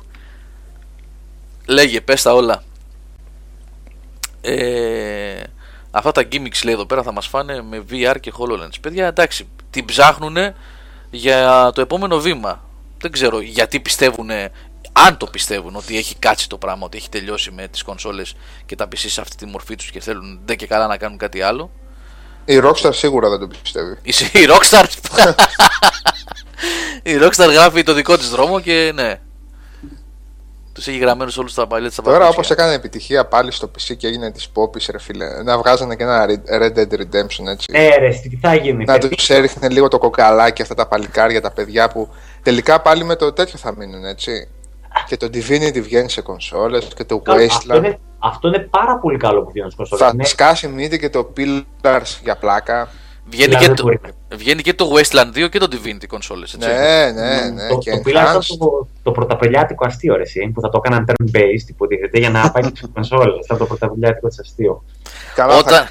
όταν θα παίζουμε Pillars με το controller πλωμαριτέλη, τότε να γελάς. Δεν θα γελάω καθόλου, εγώ θα χαίρομαι. ναι, ρε, εντάξει. ναι. Καλά, θα έχουν oculation και real-time σύννεφα στο Witcher, δεν πειράζει, εντάξει. Λίγο ακριβά βέβαια, αλλά εντάξει δεν πειράζει. Κοροϊδεύεις έτσι. Ε, κοροϊδεύω. Πάντως δείχνει ότι υπάρχει μια αγορά για τέτοια hardcore παιχνίδια και μόνο ευχάριστο μπορεί να είναι αυτό. Μόνο ευχάριστο σε μια εποχή που έχουν έρθει πάνω κάτω ε, αβεβαιότητα στην αγορά, έτσι δυσίωνα πράγματα, το γεγονός ότι ένα τόσο hardcore παιχνίδι που εσείς ξέρετε καλύτερα πόσο hardcore είναι φυσικά, το Divinity ή το Wasteland 2, θα κυκλοφορήσει σε κονσόλες που είναι μια μεγάλη επένδυση. Ε, το Divinity είναι. Ναι. Ό,τι και να λέμε τώρα. Ε. Λοιπόν, αυτά είναι ωραία Το Wasteland 2 δεν ξέρω, φίλε. Εγώ γνωρίζω παιδί που το έχει τελειώσει σε 4 ώρες. Οπότε. Σε 4 ώρε. Μπορεί να μην είναι, ναι. Εγώ βαρέθηκα παιδιά στις 30 ώρες. Εντάξει, το άφησα 10 από ψέματα. Αλλά αξίζει. Μέχρι ένα σημείο αξίζει το παιχνίδι. Ναι, εγώ πιο πολύ λέω για το γεγονός ότι τέτοια παιχνίδια που εντάξει είναι πολύ niche market αυτή έτσι, είναι πολύ ιδιαίτερη. Δεν είναι ε, για, το, για τον console gamer τώρα το Divinity και το Wasteland. Όχι. Ναι, είναι καλό. Είναι καλό ότι υπάρχουν τέτοια δείγματα. Και ελπίζω να δούμε και περισσότερα πράγματα τώρα στην E3 και τέτοια προβλήματα τύπου Konami και τέτοιες επιλογές να μην μας ε, δημιουργήσουν πρόβλημα και να συνεχίσει να ανθεί το gaming έτσι όπως το ξέρουμε τα τελευταία 15-20 χρόνια. Γιατί εγώ εμένα, αυτή την απορία δεν ξέρω ποιος θα μου τη λύσει πως ξαφνικά από το 2012 από την golden age ας πούμε που ζήσαμε 2008, 9, 10, 11, 12 φτάσαμε στο 2015 να λέμε τι γίνεται και γιατί θα κλείσει η Konami και γιατί βγαίνουν 5 παιχνίδια το χρόνο και κάτι τέτοια ας πούμε. Δεν ξέρω πώς το καταφέραν αυτό μέσα σε 2-3 χρόνια χωρίς να υπάρχει κανένα ουσιαστικό πρόβλημα στην αγορά αυτή. Είναι αχόρταγη. Είναι αχόρταγη. Είναι αχόρταγη. Είσαι ωραίος Ροδισέα. Με μια λέξη τον έτσι. Εκεί τους την τρίβεις στη μούρη και δεν αγοράζεις παιχνίδι τους. Σε τέτοιες φάσεις. Ε, εγώ ακόμα περιμένω μια φορά γιατί έχουν περάσει κανένα δύο χρονάκια τώρα από, από ίσως και παραπάνω από τις πρώτες φορές που ακούστηκαν αυτά τα πράγματα. Υπήρχε ένα κύμα, τότε έγραφα ακόμα έτσι λίγο βορεξά τα νέα και μία στις πέντε ειδήσεις ήταν για ένα στέλεχος της τάδε εταιρείας, τάδε στούντιο που αποχωρούσε. Για προσοχή, μην τα ρίχνουμε πάντα στην αχορταγία των εταιρείων, παιδιά. Μην τα ρίχνουμε πάντα. Σαφώς είναι το, 100, το 99%. Α, αλλά υπάρχει ένα μικρό 1%. Λοιπόν, θυμάμαι τουλάχιστον 15 με 20 ειδήσεις που είχα γράψει για ανθρώπους που φεύγαν από ένα στούντιο ή από μια ομάδα ή από μια εταιρεία και έλεγαν εγώ τώρα πάω να δουλέψω σε ένα innovative, immersive uh, groundbreaking and uh, revolutionary mobile game που θα αλλάξει τα δεδομένα στο App Store. Πόσο δίκιο έχεις ρε φίλε. Λοιπόν, να σας πω, ψάξτε λίγο, εντάξει, εγώ ακόμα περιμένω να δω ένα revolutionary innovative που άλλαξε την, τη ροή των πραγμάτων και πέρα από ένα αποθεωτικό review που κράτησε μία εβδομάδα το, το afterkick να πούμε ε, έκανε κάτι άλλο. Τι λες, με το, εγώ με το Candy Crush χώρισα να πούμε. Τόσο πολύ που Δεν ξέρω. Αν αυτό δεν είναι revolutionary και τι, τι είναι, ποιο είναι; Ε, συμφωνώ, αδερφέ. Το θέμα δεν θυμάμαι κανένα στέλεχος να βγαίνει από κανένα στούντιο και να λέει ότι εγώ πάω να κάνω Candy Crush Saga. λοιπόν, εγώ ακόμα περιμένω να μιλήσουμε για ένα, για ένα mobile παιχνίδι το οποίο άλλαξε λίγο τα δεδομένα και, και να πούμε ότι ε, εκείνο το παλικάρι που σηκώθηκε και έφυγε από εκείνη την εταιρεία ή από εκείνο το στούντιο ε, τελικά δικαιώθηκε, τι παιχνιδάρα μας έβγαλε εδώ πέρα. Λοιπόν, έτσι για να μην λέμε μόνο για το, α, πες το για τις αχόρταγες εταιρείες, να πούμε και για τον κόσμο που μυρίστηκε ψητό στα mobile και σου είπε κάθομαι εγώ τώρα εδώ με τους μαλάκες με στρώνουν εδώ πέρα τον κόλλο 22 ώρες το 24 ώρο και να μου δώσουν 2,5 και 3 χιλιάρικα μισθό κάτσε να την κάνω δεξιά βγάλω ένα flappy flap bird να πούμε και άτσε πως κάνω 2 εκατομμύρια. Λοιπόν, ή να κάνω κι εγώ κανένα Minecraft. Λοιπόν, έτσι πάνε αυτά τα πράγματα. Αμφίδρομο, αμφίδρομο. Ε, να πω εδώ πέρα τώρα. Ναι. Ρε φίλε, 80-19, αν αναφέρεσαι σε αυτά που λέμε εμείς τώρα εδώ πέρα, ή αναφέρεσαι σε εμάς, ή στο chat δεν ξέρω, δεν έχω καταλάβει. Ποιος τώρα δεν κατάλαβα. Λέει, αυτή είναι σαν εκπομπή, λέει καταστροφολογίας της Εκκλησίας. Ήρθε το τέλος. Ακουγόμαστε σαν. Ε, να σου πω αυτό. Έχει πλάκα. Μια ώρα και 47 λεπτά και λέγαμε για κάτι που πάει πολύ καλά. Μετά πιάσαμε ένα συγκεκριμένο. Λοιπόν, άκου να δεις, κοίτα, κοίτα, να δεις. να σου πω. Λοιπόν, όλα είναι τέλεια, όλα είναι ρόδινα. Ε, να πάμε έξω να αγοράζουμε ε, τα παιχνίδια. Άσε μας ρε φίλε με την ηθή μπροστά, ε, μπροστά μας λες τέτοια πράγματα. OK. OK, εντάξει. Λοιπόν, οκ. Αν νομίζεις ότι εμείς θέλουμε να είναι έτσι, αυτό έχεις καταλάβει. Προβληματισμούς εκφράζουμε. Μωρέ. Εντάξει, Γιατί το, το, το site δεν ζει, δεν ζει από το να πηγαίνουν καλά οι εταιρείες. Ναι, το, το Game Over, ας πούμε, δεν θέλει να πηγαίνει καλά το gaming. Ναι, αλλά πιο μεγάλη χαζομάρα δεν μπορείς να πεις. Έχεις καταλάβει ότι είναι το άγχος μας αυτό, ότι δηλαδή είναι ο προβληματισμός μας γιατί είναι κάτι που συνειδητοποιούμε καθημερινά. Δεν, ποια καταστροφή. Το πρόβλημα το βλέπεις ότι υπάρχει αν δεν εντοπίσεις το πρόβλημα και να συζητήσεις για αυτό, έθελο τυφλή. Αν νομίζεις ότι η κατάσταση η σημερινή είναι όπως ήταν πριν από 5 χρόνια, τότε συγγνώμη, είσαι καινούριος gamer ή δεν ασχολείσαι τόσο πολύ έτσι, με αυτό. Ναι, Α, ναι, και τώρα. Ο φίλο Καλά, σου και. εντάξει. Ναι. Δεν πειράζει. οκ. Εσύ μπορείς να λες ότι θες το chat. Να Αφού μας θα το γράψει αρέσει, θα κάποιο το πάρω. επιχείρημα. Καλά, που καλά, έχεις χοροπίδα, περισσότερο. εντάξει. Δεν Άστο, εντάξει. Άντε καλά. Ξεκολλάτε, ε. Ξεκολλάτε κι εσείς. Ε, Ναι, δεν έχει Εγώ τώρα. σήμερα πέρα από το Witcher μιλήσαμε για μια Konami που χαιρετάει και έναν Casey Χάτσο που πάει να δουλέψει στο HoloLens. HoloLens, φίλε. δηλαδή. Πώς τον λέγανε εκείνον εκεί, ρε παιδιά, το. Ε, Πώς τον λέγαμε εκείνον τον. ε, με τα γυαλιά ηλίου της Microsoft, ρε. ε, Τσουνόγκα, Τσουτόγκα, με το ιαπωνικό το επίθετο. με το Kinect. Το Kinect, ναι, το Kinect. Ε, ρε, Γιώργο. Ναι, δεν Πώς τον θυμάμαι, λέμε; δεν θυμάμαι τώρα, δεν θυμάμαι, ρε, γάμο, δεν θυμάμαι. Και Σούντο, Κουνόγκα. Σενούγκα. δεν θυμάμαι. δεν θυμάμαι. Τσουνόντα, ναι. Τσουνόντα, ρε φίλε. Τσουνόντα, Λέω, τσουνόντα. όχι ρε φίλε, το θυμήθηκα, δεν το πιστεύω με την πρώτη. λοιπόν, ναι. Πω, πω, τσουνόντα θα γίνει και ο Χάτσο. Αυτός, Πω, πω. αυτός ήταν που πήγαινε στην Ηθρή και έλεγε συνέχεια για τα... Ε, πόσο φοβερό Ναι, το ο Βλάκας Kinect, που ε. είχε βγάλει το κοριτσάκι εκεί πέρα ντε και καλά 20 λεπτά να παίζει με τα Kinect μάλιστα να πούμε. Ναι, Δεν ναι, θυμάσαι ναι. τώρα. Του το έκανε. Πω, πω. Τζουνόντα. Τέλος πάντων, λοιπόν, ε, είπαμε ότι είναι ευχάριστο το ότι βλέπεις να γίνονται τέτοια πράγματα με hardcore παιχνίδια. Ε, είδατε τι έγινε για ένα μήνα και συνεχίζεται βέβαια με τον Bloodborne. Τι έγινε με το Witcher 3, που σημαίνει ότι ο κόσμος είναι εκεί, η αγορά υπάρχει, η όρεξη του κόσμου είναι εκεί. Όταν έχεις να του δώσεις το καλό το παιχνίδι που θα του προσφέρει την εμπειρία την gaming τη σωστή έτσι που τη θέλει, θα πάει και θα επενδύσει πάνω Και σε ποια αυτό. αγορά; Η αγορά που είναι ε, εντός εισαγωγικών πιστή. Δηλαδή, Ναι, ναι, αυτός ναι. που αγόρασε το Bloodborne, αυτός θα πάρει και το Witcher, αυτός θα πάρει και το Divinity με το καλό, το Original Sin για να δοκιμάσει και τα ακούγοντας ότι είναι hardcore και δύσκολο να δοκιμάσει τα όρια του, να πει ότι έλα εδώ ρε που λες ότι είσαι δύσκολο, που εγώ τερμάτισα New Game Plus 92 το, το Bloodborne να δούμε τι είσαι. Θα φάει ξύλο βέβαια, γιατί. Εντάξει. λοιπόν, να νομίζω ότι τελείωσε το Bloodborne και θα πάει στο Divinity και θα κλαίει. Αλλά εντάξει, ρε παιδί μου. Λοιπόν, αυτός ο κόσμος είναι. Αυτός ο κόσμος είναι. Μετά το έτσι. Witcher θα παίξουμε το καλοκαίρι. Το καλοκαίρι. Έχει τα Batman. κουβαδάκια μας Έχει στην Batman. παραλία. Α, Εγώ Xenoblade, ρε. μπορώ Το να, Wii σας πω, U. μπορώ να σας πω κάτι τώρα για να καταλάβετε. Xenoblade στο Wii U. Xenoblade στο Wii U. Προσέξτε, προσέξτε. Έχω μια πληροφορία που έμαθα σήμερα ε, η οποία είναι πάρα πολύ σημαντική και πολύ ενθαρρυντική και έρχεται και κολλάει σε αυτό που είπαμε προηγουμένως για το, ε, για το Bloodborne, για το Witcher και για τα παιχνίδια που ο gamer, ο console και ο PC gamer που αγαπάει αυτό το πράγμα θα πάει και θα το αγοράσει ε, και θα επενδύσει και θα πιστεύει στην αγορά. Οι collectors αυτό είναι βέβαια αλλονού παπά Ευαγγέλιο, είναι άλλο βίτσιο, αλλά αξίζει σαν πληροφορία να σας το πω. Οι collectors του Batman Arkham Knight Γεια σου, ρε Κώστα. εξαντλήθηκε μέσα σε λίγα λεπτά στην Ελλάδα. Μπα.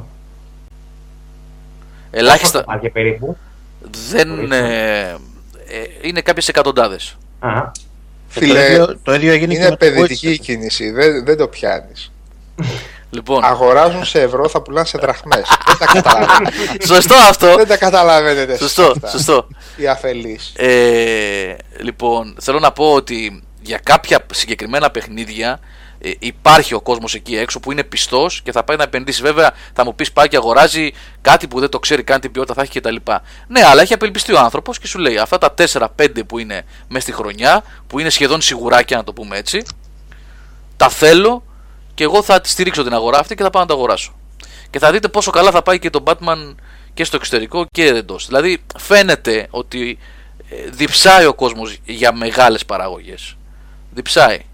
Και αμέσως πάει και επενδύει πάνω σε αυτές. Η ακριβότερη συλλεκτική νομίζω ναι ότι είναι πολύ ακριβή. Είναι 250 ευρώ νομίζω κάπου εκεί. παραπάνω από τη χαλό που βλέπαμε, που βλέπε την άλλη φορά ένας φίλος. Ναι νομίζω ότι είναι λίγο παραπάνω. Ναι είναι πολύ ακριβή. Του Titanfall πόσο έκανε, νομίζω και ήταν πιο ακριβή. Α, ήταν- Ήταν ένα τεράστιο κουτί ε. ναι, ναι. Το Titanfall Εσύ. πρέπει να κάνει και αυτή κάπου τόσο, 250 ευρώ. Αν θυμάμαι καλά. Γιατί είχε μια, ένα τεράστιο μ, πράγμα μέσα. Ναι, είχε ένα ρομποτάκι, ένα πλαστικό που το συναμολογούσες. Ναι, ναι, ναι. Τέλος πάντων. άλλος ο κολλητός μου από την Αγγλία μου έστειλε Σάβα κάτσε βέβαια στο Mad Men να το συζητήσουμε γιατί έπαθα λίγο κοκομπλοκ. Όχ, βγήκε το τελευταίο, βγήκε το τελευταίο, ναι, το τελευταίο επεισόδιο, ε. Θα σας δαγκώσω όλους. λοιπόν, ναι, να πω λιγάκι μιας και. Ε, πά, πήγαμε το 10.30 ε, για το. Να κλείσουμε με λίγο. Εγώ νομίζω ότι μιλούσα ένα μισάωρο γι' αυτό. Ναι, σωστό. Σαν το Φιντέλ Κάστρο με ρε φίλε που τους, που τους κοίμιζε και, και κοιτούσαν μετά τα ρολόγια τους και ήταν στις 7.30 ώρες. λοιπόν, ε... 6 ώρες και 42 λεπτά νομίζω ήταν η μεγαλύτερη ομιλία του. Τι έλεγε; Για το Witcher όσοι ρωτάτε αν είναι καλό, ε, την έχω γραφεί. Λοιπόν, κάτσε 13.81 να τα πάρω από την αρχή να σου πω. Παιδιά, μια μισή ώρα μίλησε. μια μισή ώρα θα πάρει Λοιπόν, ε, πρέπει να πω ότι είδα. Ε, για το Σάβα κυρίως το λέω αυτό, αλλά. Ρε, εσύ, κάτι τέτοια webcast δεν το λέω τώρα επειδή μιλούσα εγώ. Σου το είχα πει και την άλλη φορά. Την άλλη φορά το streaming του Νίκου, αλλά κοιμηθήκαμε, εγώ έπλεξα με τα χωράφια, εσύ είχες τα δόντια σου και κάτι άλλο τέλος πάντων πολλά. Ήταν μαζεμένα, ναι, ναι. ναι. Τότε που σου είχε βουδιάσει ένας από απέναντι, λοιπόν. Πήγε και ενώ εκεί το vidcast του vidcast, το streaming του Νίκου, δεν έπρεπε να λέει το streaming του Game Over στο Pillars. Ήταν δύο ώρο tutorial. Tutorial, ναι, ναι. Στο συγκεκριμένο γράψε ότι έχουμε μία μισή ώρα παρλάρει ο άλλος για το, για το Witcher. λοιπόν, ξέρεις, ε, γιατί φάγαμε πολλή ώρα γι' αυτό το λέω. Λοιπόν, άλλο θα πω εγώ. Για Α, το... Μια μισή ώρα για το Witcher και, και 40 λεπτά ε, ε, για την Konami; Αριθμούς αισιοδοξίας για την. Πες το, για, το, για τη βιομηχανία. Ε, και πέντε λεπτά για το Boardwalk Empire. Να σου πω, τι βλα... τελείωσα την πρώτη σεζόν. Είναι βλαμμένη αυτή. Είναι μικρέ, μικρές ταινίες είναι έτσι το κάθε επεισόδιο. Μικρές ταινίες Godfather, Goodfellas και έτσι. Είναι βλαμμένη ναι, αυτή έτσι. Τι παραγωγές είναι αυτές, ρε; Ναι, θα κλάψεις πολύ. Α, είδες Boardwalk, ρε φίλο. Την πρώτη, την, την, πρώτη, την πρώτη. Την πρώτη, την πρώτη. Ρε, Αλέκο, κέντρο θα έρθουμε, ρε φίλε. Ξεκόλα. Ναι, ναι, ναι. Μετά το event στη Θεσσαλονίκη θα πάμε για κέντρο. Θα ναι, κάνουμε τουρνέ ναι. κέντρο. Θα νοικιάσουμε ένα βανάκι, είπαμε. Θα φέρει All Peculiar το, το Volkswagen το χίπικο. και θα κυκλοφορούμε με αυτό το van. Λοιπόν, ε, ναι, ρε. Τέτοιο. Έπαθες πλάκα, έτσι; Παιδιά είναι μικρές ταινίες, έτσι. Είναι μικρές ταινίες. Όταν λέω μικρές ταινίες εννοώ, να το διευκρινίσω, είναι μικρές ταινίες ε, επίπεδου Goodfellas και τα λοιπά, ας πούμε, τέτοια πράγματα. Κάθε επεισόδιο. Και δεν ήξερα ότι εμπλέκεται και ο Σκορτσέζε σε αυτήν την ιστορία. Το είδα ε, στα credits, ναι. Την παραγωγή, έτσι, είναι μόνο. Ναι, και είναι σκηνοθέτης στο πρώτο ναι, επεισόδιο. Σκηνοθέτης στο πρώτο. Ναι. Τουλάχιστον από όσα έχω δει μέχρι στιγμής είναι σε ένα επεισόδιο σκηνοθέτης. Ναι, παραγωγή. Ναι. Τι να Αλλά θα, θα δακρύσεις να, να απολαμβάνεις ε, Μπουσέμι, φίλε, και λοιπέ. Ναι, είναι κορυφή ο Μπουσέμι. Ιδιοφυεί προσωπικότητε. Όμως, όμως, πρέπει να πω. Πρέπει να πω τα κομμάτια του θα βάλει να βλέπει. Ναι, είναι, είναι απίθανος, ναι.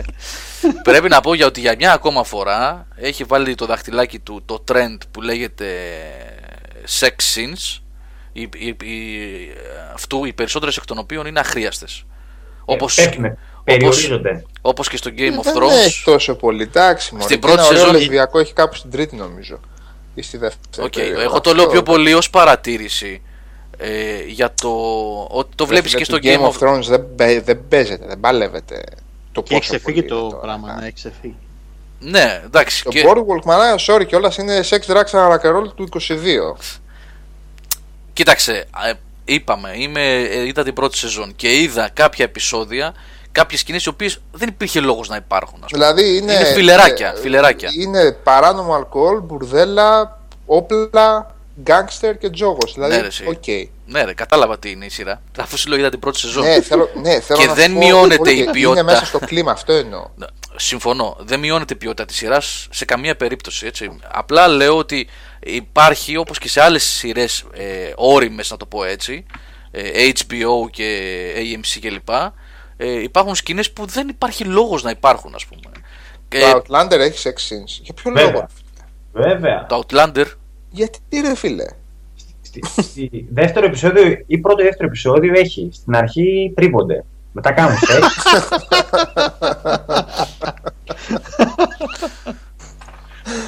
Α, παίζει Cougar Town σε Highlands και έτσι. Τέτοιο είναι το Outlander. Αυτό μου το πρότεινε ο Μιχάλης και το άντεξα περίπου 3 με 3,5 επεισόδια. Το Αλλά Outlander. Ναι, δεν μ' άρεσε. Δεν πειράζει, εντάξει. Αυτό είναι που ξεκινάει με το ταξίδι του μέλητος στη Σκωτία και τα λοιπά. Ναι, αυτό είναι. Ω, καλά, εντάξει. Μπα, ε. Όχι, όχι. Παιδιά, να πω κάτι. Έχω να... μια Αυτό είδηση. το Penny, Dread, το Penny Dreadful πάει λίγο γαμιό. Εσύ μου φαίνεται. Καλά ή κακά. Είναι πολύ καλό. Ναι, ότι πάει και δεύτερη και έχει ανέβει σε δημοφιλία γενικά Α, από ό,τι βλέπω. Ε; Ε, πάει πάρα πολύ καλά. Έχει βέβαια και την Green μέσα. Έτσι. Έχει τον Timothy Dalton, έχει καλό cast. OK, OK. Να πω λιγάκι κάτι που ενδιαφέρει, ίσως Ε, να ναι, ενδιαφέρει κάποιος. Είναι ένα δελτίο τύπου που μου ήρθε, ξέχασα να το πω πιο πριν, να το δημοσιεύσουμε κιόλας.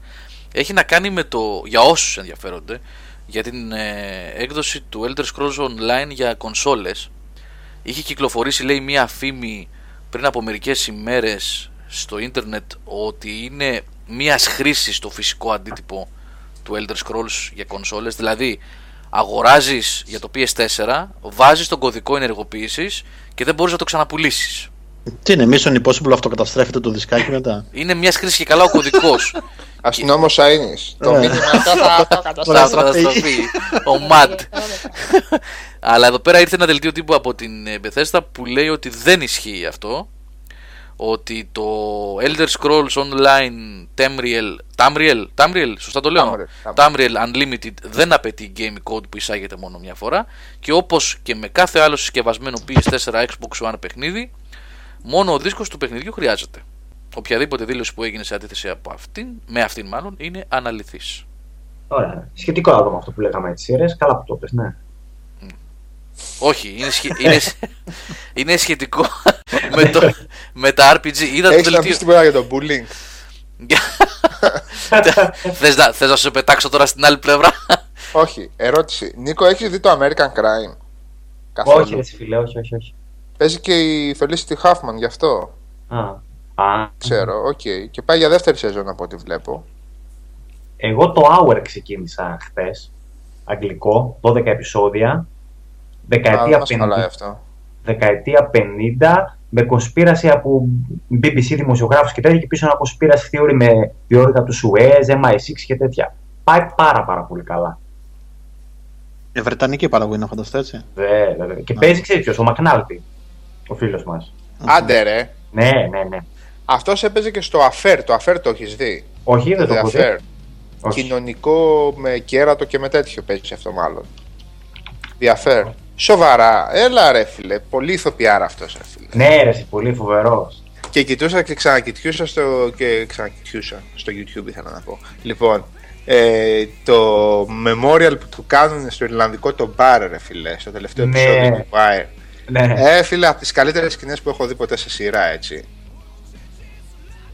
Ερώτηση να σας κάνω Λίγο το λίγο. θυμάσαι. Το memorial όταν τον α, κυδεύουν και καλά λεφτά. Ναι, ρε Το παιδί μου. Ναι, Δηλαδή, ναι, πώς το θυμάμαι. ε, τι, τι Τραγουδάνε. σκηνάρα, τι τέτοιο. Ε, Dropkick Murphys είναι αυτό; Το τραγούδι; Ναι, Μπορεί, μπορεί, ναι. Αυτοί παίζουν έτσι. αυτό νομίζω το, Dropkick Murphys. το Ιρλανδικό το στυλ. Το... Ναι, ναι. Πω, πω ρε φίλε. Τι... Και ο λόγος εκεί που βγάζει ο χοντρός. ο- Τι, Ο μαύρος, έτσι, ναι. τι συγκινητικά καλή σειρά ήταν αυτή ρε φίλε τελικά. Πω, Παιδιά, να σας κάνω μια ερώτηση. Κάθονται και βλέπουμε Game of Thrones. Έχει δει κανένας την ταινία Mythica A Quest for Heroes; Δεν ακούγεται καλό αυτό που λες. Πού την ανακάλυψες πάλι αυτένα. Θα σας πω τώρα, θα σας πω. Άλλες δύο ώρες Θα σας- χαμένες. Θα σας πω. Όχι, δεν είναι δύο ώρες χαμένες, γιατί, γιατί δεν άντεξα να το δω. Παιδιά, ακούστε, ακούστε. Βλέπω λοιπόν, ψάχνω να βρω έτσι μια ταινιούλα έτσι λίγο, λίγο fantasy, λίγο high fantasy. Είδα τα, τα δύο Ω. κόναν, ας πούμε.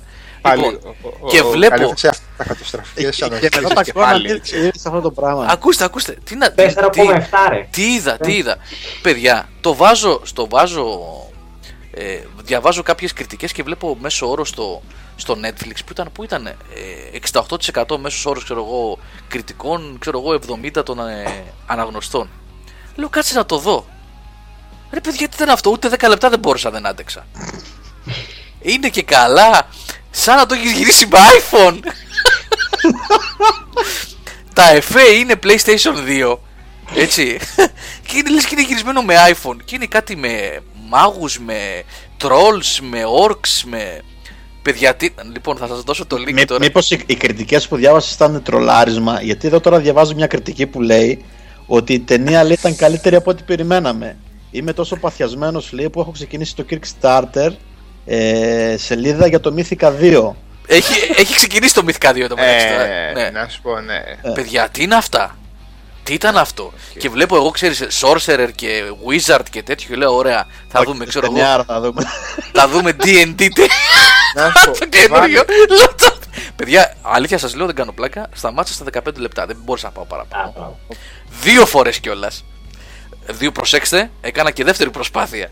Ξανά από την αρχή. Λέω πάμε, πώς θα τα γύρω. πάμε, πάμε άλλη μία. Λέω κάτσε να το, να το σβήσω. Να... με- Άντε πάμε άλλη μία. Πάλι παιδιά δεν μπόρεσα να πάρω στο Οι λεπτό. κόρες θα το άντεχαν να το δουν. Δεν τα βάζω τα παιδιά σε τέτοιο βασανιστήριο με τίποτα. Μπράβο.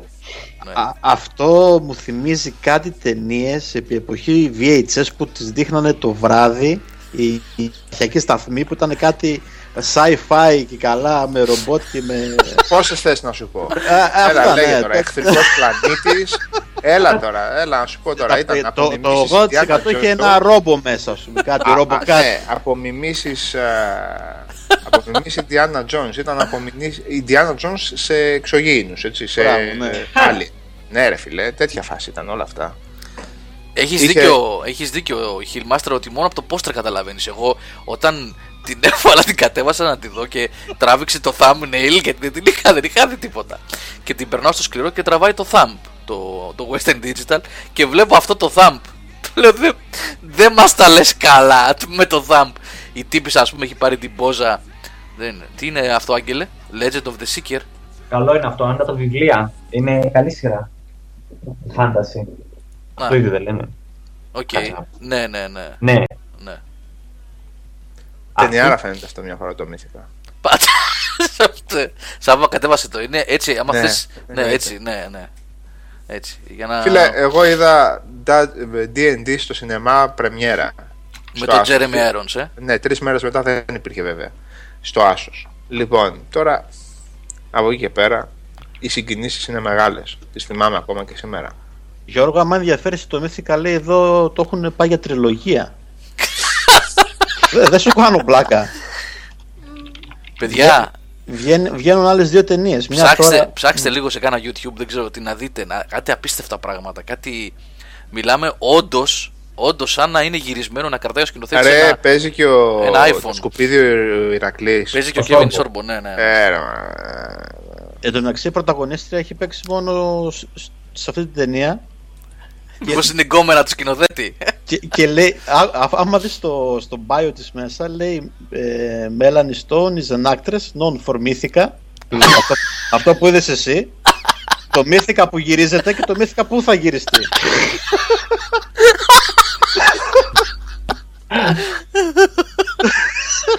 Μαλάκα, οι άλλοι, δηλαδή, οι- πώς δηλαδή τη λένε, μόνο, μόνο από εκεί καταλαβαίνεις τη φόλα που είναι. η άλλη που γυρίζει εκείνες τις αειδίες για τα Dragon Age, να πούμε η κοκκινομάλα, είναι πιο μεγάλη ηθοποιός από αυτήν. Παιδιά, Κατάλαβες αυτό ποιο αυτό. όντως είναι, όντως είναι σαν να, το, σαν να γυρίστηκε από παιδάκια έτσι. Δηλαδή, τώρα να μαζευτούμε εδώ στο event που θα κάνουμε, να, να, ρίξουμε, να ρίξουμε δύο κουκούλες επάνω στο κεφάλι μας και καλά το φοράμε κάπα και ένα ξύλο να κόψουμε από ένα δέντρο για το ραβδί του Γκάνταλφ, το γυρίζουμε το Ναι, επεισοδιάκι. αυτά, τώρα θα είναι Άνετα. τα, κα- αυτά θα είναι τα κακά του Game of Thrones. Αυτά τώρα. Ναι, ναι, Κατάλαβες. ναι, ναι, ναι. Εντάξει. Ε, εγώ συνέχισα σε Cronenberg αυτή την εβδομάδα, είδα και το Scanners. Έχω 4-4 Cronenberg τις τελευταίες εβδομάδες. Σκάνερς, ωραία. Σκάνερ, ρε φίλε, εντάξει, γαμάει τώρα. Ωραίο ήταν. Το Scanners 2 λέει τίποτα να το επιχειρήσουμε.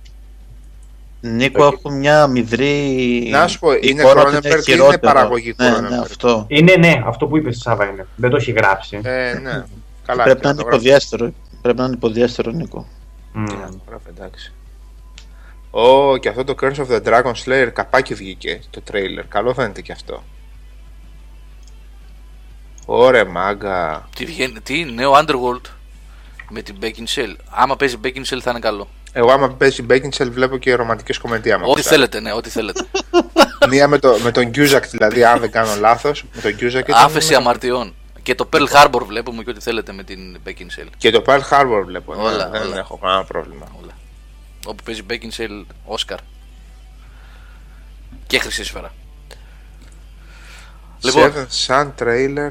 Τι με βάλατε τώρα, κοίταξε στην, στην άρρωστη πλευρά του YouTube με βάλατε. α, είδες που πήγες και πέσες τώρα. Seven Sun. Τι είναι αυτή, Julian Moore είναι; Jeff Bridges. Julian Moore. Ben Barnes. Α, το Seven Sun, ναι, αυτό είναι πρόσφατο κιόλας. Τώρα κυκλοφόρησε.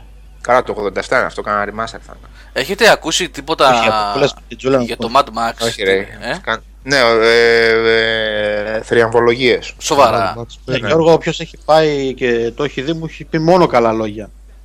Μπράβο ρε φίλε, αυτό είναι ωραίο, Δηλαδή, πολύ μου έχεις ευχάριστο. πει καλά λόγια ο, ο ψήρας, ο ψαγμένος, ο, ο δεν ξέρω εγώ και μου έχει πει καλά λόγια και αυτός που βλέπει οτιδήποτε σκουπίδι και θεωρεί ας πούμε τώρα να μην θίξω καμιά ταινία ας πούμε της- την χειρότερη super hero movie σαν την καλύτερη ταινία που έχει δει στη ζωή του. Όπως εγώ Για το δηλαδή. Μιχάλη λες. Για τον, Για το Μιχάλη λες. όχι δεν λέγεται το Μιχάλη. Να σας πω, αυτό το Seven Sun έχει βγει. ναι, ναι. Ε, αυτό σου λέω. Αυτό με την Julian Moore που λες είναι Και, τώρα και του, με τον Jeff Bridges. ή, του, δεκα- ή τέλη 14 ή αρχές 15. Έλα ρε φίλε, αυτό μόνο και μόνο λέω Jeff Bridges να πούμε The Dude. Είναι το μέτριο. δω. όμως. Είναι λίγο μέτριο. The Dude. Ε, καλά, δεν φαίνεται για κάτι καλύτερο τώρα, αλλά The Dude. Βάλε και το Tron 2 με τον Dude είναι και αυτό. Πέρα, Άρε, φίλε. φίλε. Όσο θυμάμαι εκείνη τη σκηνή στο, στο bowling που βγαίνει εκεί, είναι ο άλλος ο γλυμμένος με το μαλλί από πίσω του Πηγιαντίνη και του τη λέει, του τη λέει, του τη λέει και στο τέλος του λέει ο Bridges, ναι, αλλά αυτό είναι η άποψή σου. Δηλαδή, και, και τον αφήνει παγωτό ξυλάκι. Παγωτό, παγωτό. μαλάκα, πρέπει να είναι από τις κορυφαίες σκηνές που έχω δει ποτέ στο σινεμά, ρε φίλε. Μόνο εμένα δεν αρέσει το Λεμπόσκι, έτσι, μάλλον. Ε, Δεν σ' άρεσε. ε όχι, δεν, δεν, δεν Τι- το πιάσα. σε, σε τι ηλικία το είδες; Νίκο παίζει ρόλο, ρε φίλε, ναι. Ναι, σε Έτσι, τι ηλικία. Νίκο, Νίκο παίζει ρόλο. Να το δω τώρα που έχω Βάλ τώρα το που έχω άπο, αρχίσει τη βάλ το ζωή μου, άπο, έτσι. θα το δεις. Βάλ το Τώρα άπο. που τριαντάρισες και δεν είναι τόσο βαρύ το κεφάλι από μαλλιά, κάτσε. ρε. Νίκο, αφήνεις καλά και εσύ, ρε. Τώρα, ναι. Μα υπάρχουν ταινίες που θέλει πολύ μεγάλη ποσότητα μειωμένου ενθουσιασμού για να, για να τις δεις. Ναι, εμένα ιδίω τα τελευταία πέντε χρόνια αυτό μου έχει συμβεί πολλές φορές. Ταινίες που δεν μου είχαν κάνει αίσθηση ή δεν μου είχαν πει κάτι και τις ξαναείδα, έχω αλλάξει τελείως άποψη. Όχι, ιδίω τέτοιες ταινίες που είναι στο, στο μετέχνη που λες ότι έλα ρε φίλε, γιατί έλεγαν όλοι ότι είναι καλή ενώ εμένα δεν μου άρεσε. Να, ναι. αυτή, αυτή να την ξαναδείς. Ναι, ναι. Το αντίθετο, μπα. Η μάπα είναι μάπα, εντάξει. Δεν, Βλέπω όλοι να ότι λένε το ότι είδανε. είναι μάπα και σένα να σ' άρεσε για να την ξαναδείς για να πεις ότι οκ, τελικά είναι μάπα, κακώς μου άρεσε, εντάξει, δεν λέει τίποτα. Το αντίθετο όμως Αυτό λέει. είναι το φυσιολογικό, έτσι. Ναι, το αντίθετο λέει, πραγματικά λέει. Θυμάμαι που τη βλέπαμε και είχαμε πεθάνει στη σκηνή με τις τάχτηρες. εντάξει, αυτό είναι κλάσικο, φίλε. δηλαδή ακόμα την έχω την εικόνα. ας πούμε. και έχεις και ένα, και έχεις ένα Goodman έτσι εκεί πέρα, ο οποίος είναι... γράφει, ρε φίλε. και ο Όχι, ρε. Ντρόπο πίσω τσατισμένος και ο Μπουσέμι παίζει τρελά εκπληκτικά εκεί πέρα, τι να λέμε. Ε, Κεραμπάτσος. Ο Μπουσεμέ έχει, έχει καταπληκτικό χιούμορ, παιδιά. Είναι δηλαδή. τέλος πάντων. Βλέπω εδώ πέρα ότι Αγαμάτισε, ναι, ρε. πολλά παιδιά έχουν δει και το Mad Max και γράφουν ότι όλοι βασικά όσοι έχουν ε, γράψει λένε ότι είναι καταπληκτικό. Το Mad Max. Το Jupiter Ascending, Γιώργο, στα ελληνικά το μεταφράζουν το πεπρωμένο της Jupiter. Όχι, σαν πεταμένα λεφτά. το πεταμέ... Τα τα πεταμένα πεταμένα λεπτά της Jupiter. Πεπρωμένο της Jupiter, ρε μαλάκα. τα πεταμένα της Jupiter. Ποιο είναι, ποια, ποια είναι η Jupiter; Ε, α, ναι, η Jupiter Όνομα είναι. η Ju- είναι όνομα, δεν μιλάει για τον πλανήτη. Μίλα Κούνης. Ναι. Ναι. Καλά ρε θηρίο. Α, γι' αυτό την είδες. Α, α. Μίλα ρε παίζει, παίζει μίλα. Ε, μίλα ρε τώρα. Παίζει μίλα. Η οποία είναι και μεταλλάκι. Φλόλες, φλόλες. Τι- Τι είναι. Μεταλλάκι Μίλα Κούνης. Φαίνεται, Ε, φαίνεται, εντάξει, φαίνεται, φαίνεται. μπορεί. Είναι φλόλες, φλόλες είναι η μίλα κουνής. Φωνάρα έχει, δεν ξέρω από εκεί και πέρα τι γίνεται, αλλά έχει φωνάρα. Λοιπόν, 5,5 βλέπω αυτό το 7 Sun, κατάλαβα. Ναι, δεν λέει τίποτα το ότι παίζει Julian Moore. Δεν λέει τίποτα. Ναι, ναι, μέτριο, μέτριο. Πλέον, παιδιά, ακόμα και μεγάλα ονόματα και αγαπημένα Φίλε, αυτό, ονόματα. αυτό, ναι, ναι, ναι, ναι, Ναι, ναι, αυτό ναι. με τα Θέλει- μεγάλα ονόματα θέλει είναι ψάξιμο. πολύ θλιβερό, ρε φίλε. Ναι, ναι, θέλει ψάξιμο. Πού έχουν πέσει και πού παίζουν κάποιοι. Ναι. Δεν ξέρω, ρε. φίλε. Ένσημα, ένσημα κολλάνε, Σάβα. Α, εντάξει, με ροκάματο είναι. Ναι. Έκαναν ανοίγματα οι άνθρωποι, έχουν και κάτι τράπεζες να τους κυνηγάνε προφανώς. εντάξει, τώρα. τι Την να- εφορία, IRS. Ναι, άρα, ναι, ένα audition να έχουν κάνει με IRS φτάνει, δεν χρειάζεται. Ναι, ναι. Εκεί μάλλον άκουσα την μπάντα του YouTube και τα ξεκίνησε όλα αυτά. Ποιος; Δεν ξέρω αν έχετε- ε, δεν έχετε ακούσει την μπάντα του YouTube του Nicolas Cage, μια black metal μπάντα. Ναι, πλαγματαλά, ναι. Ε, Θεός να σε φυλάει.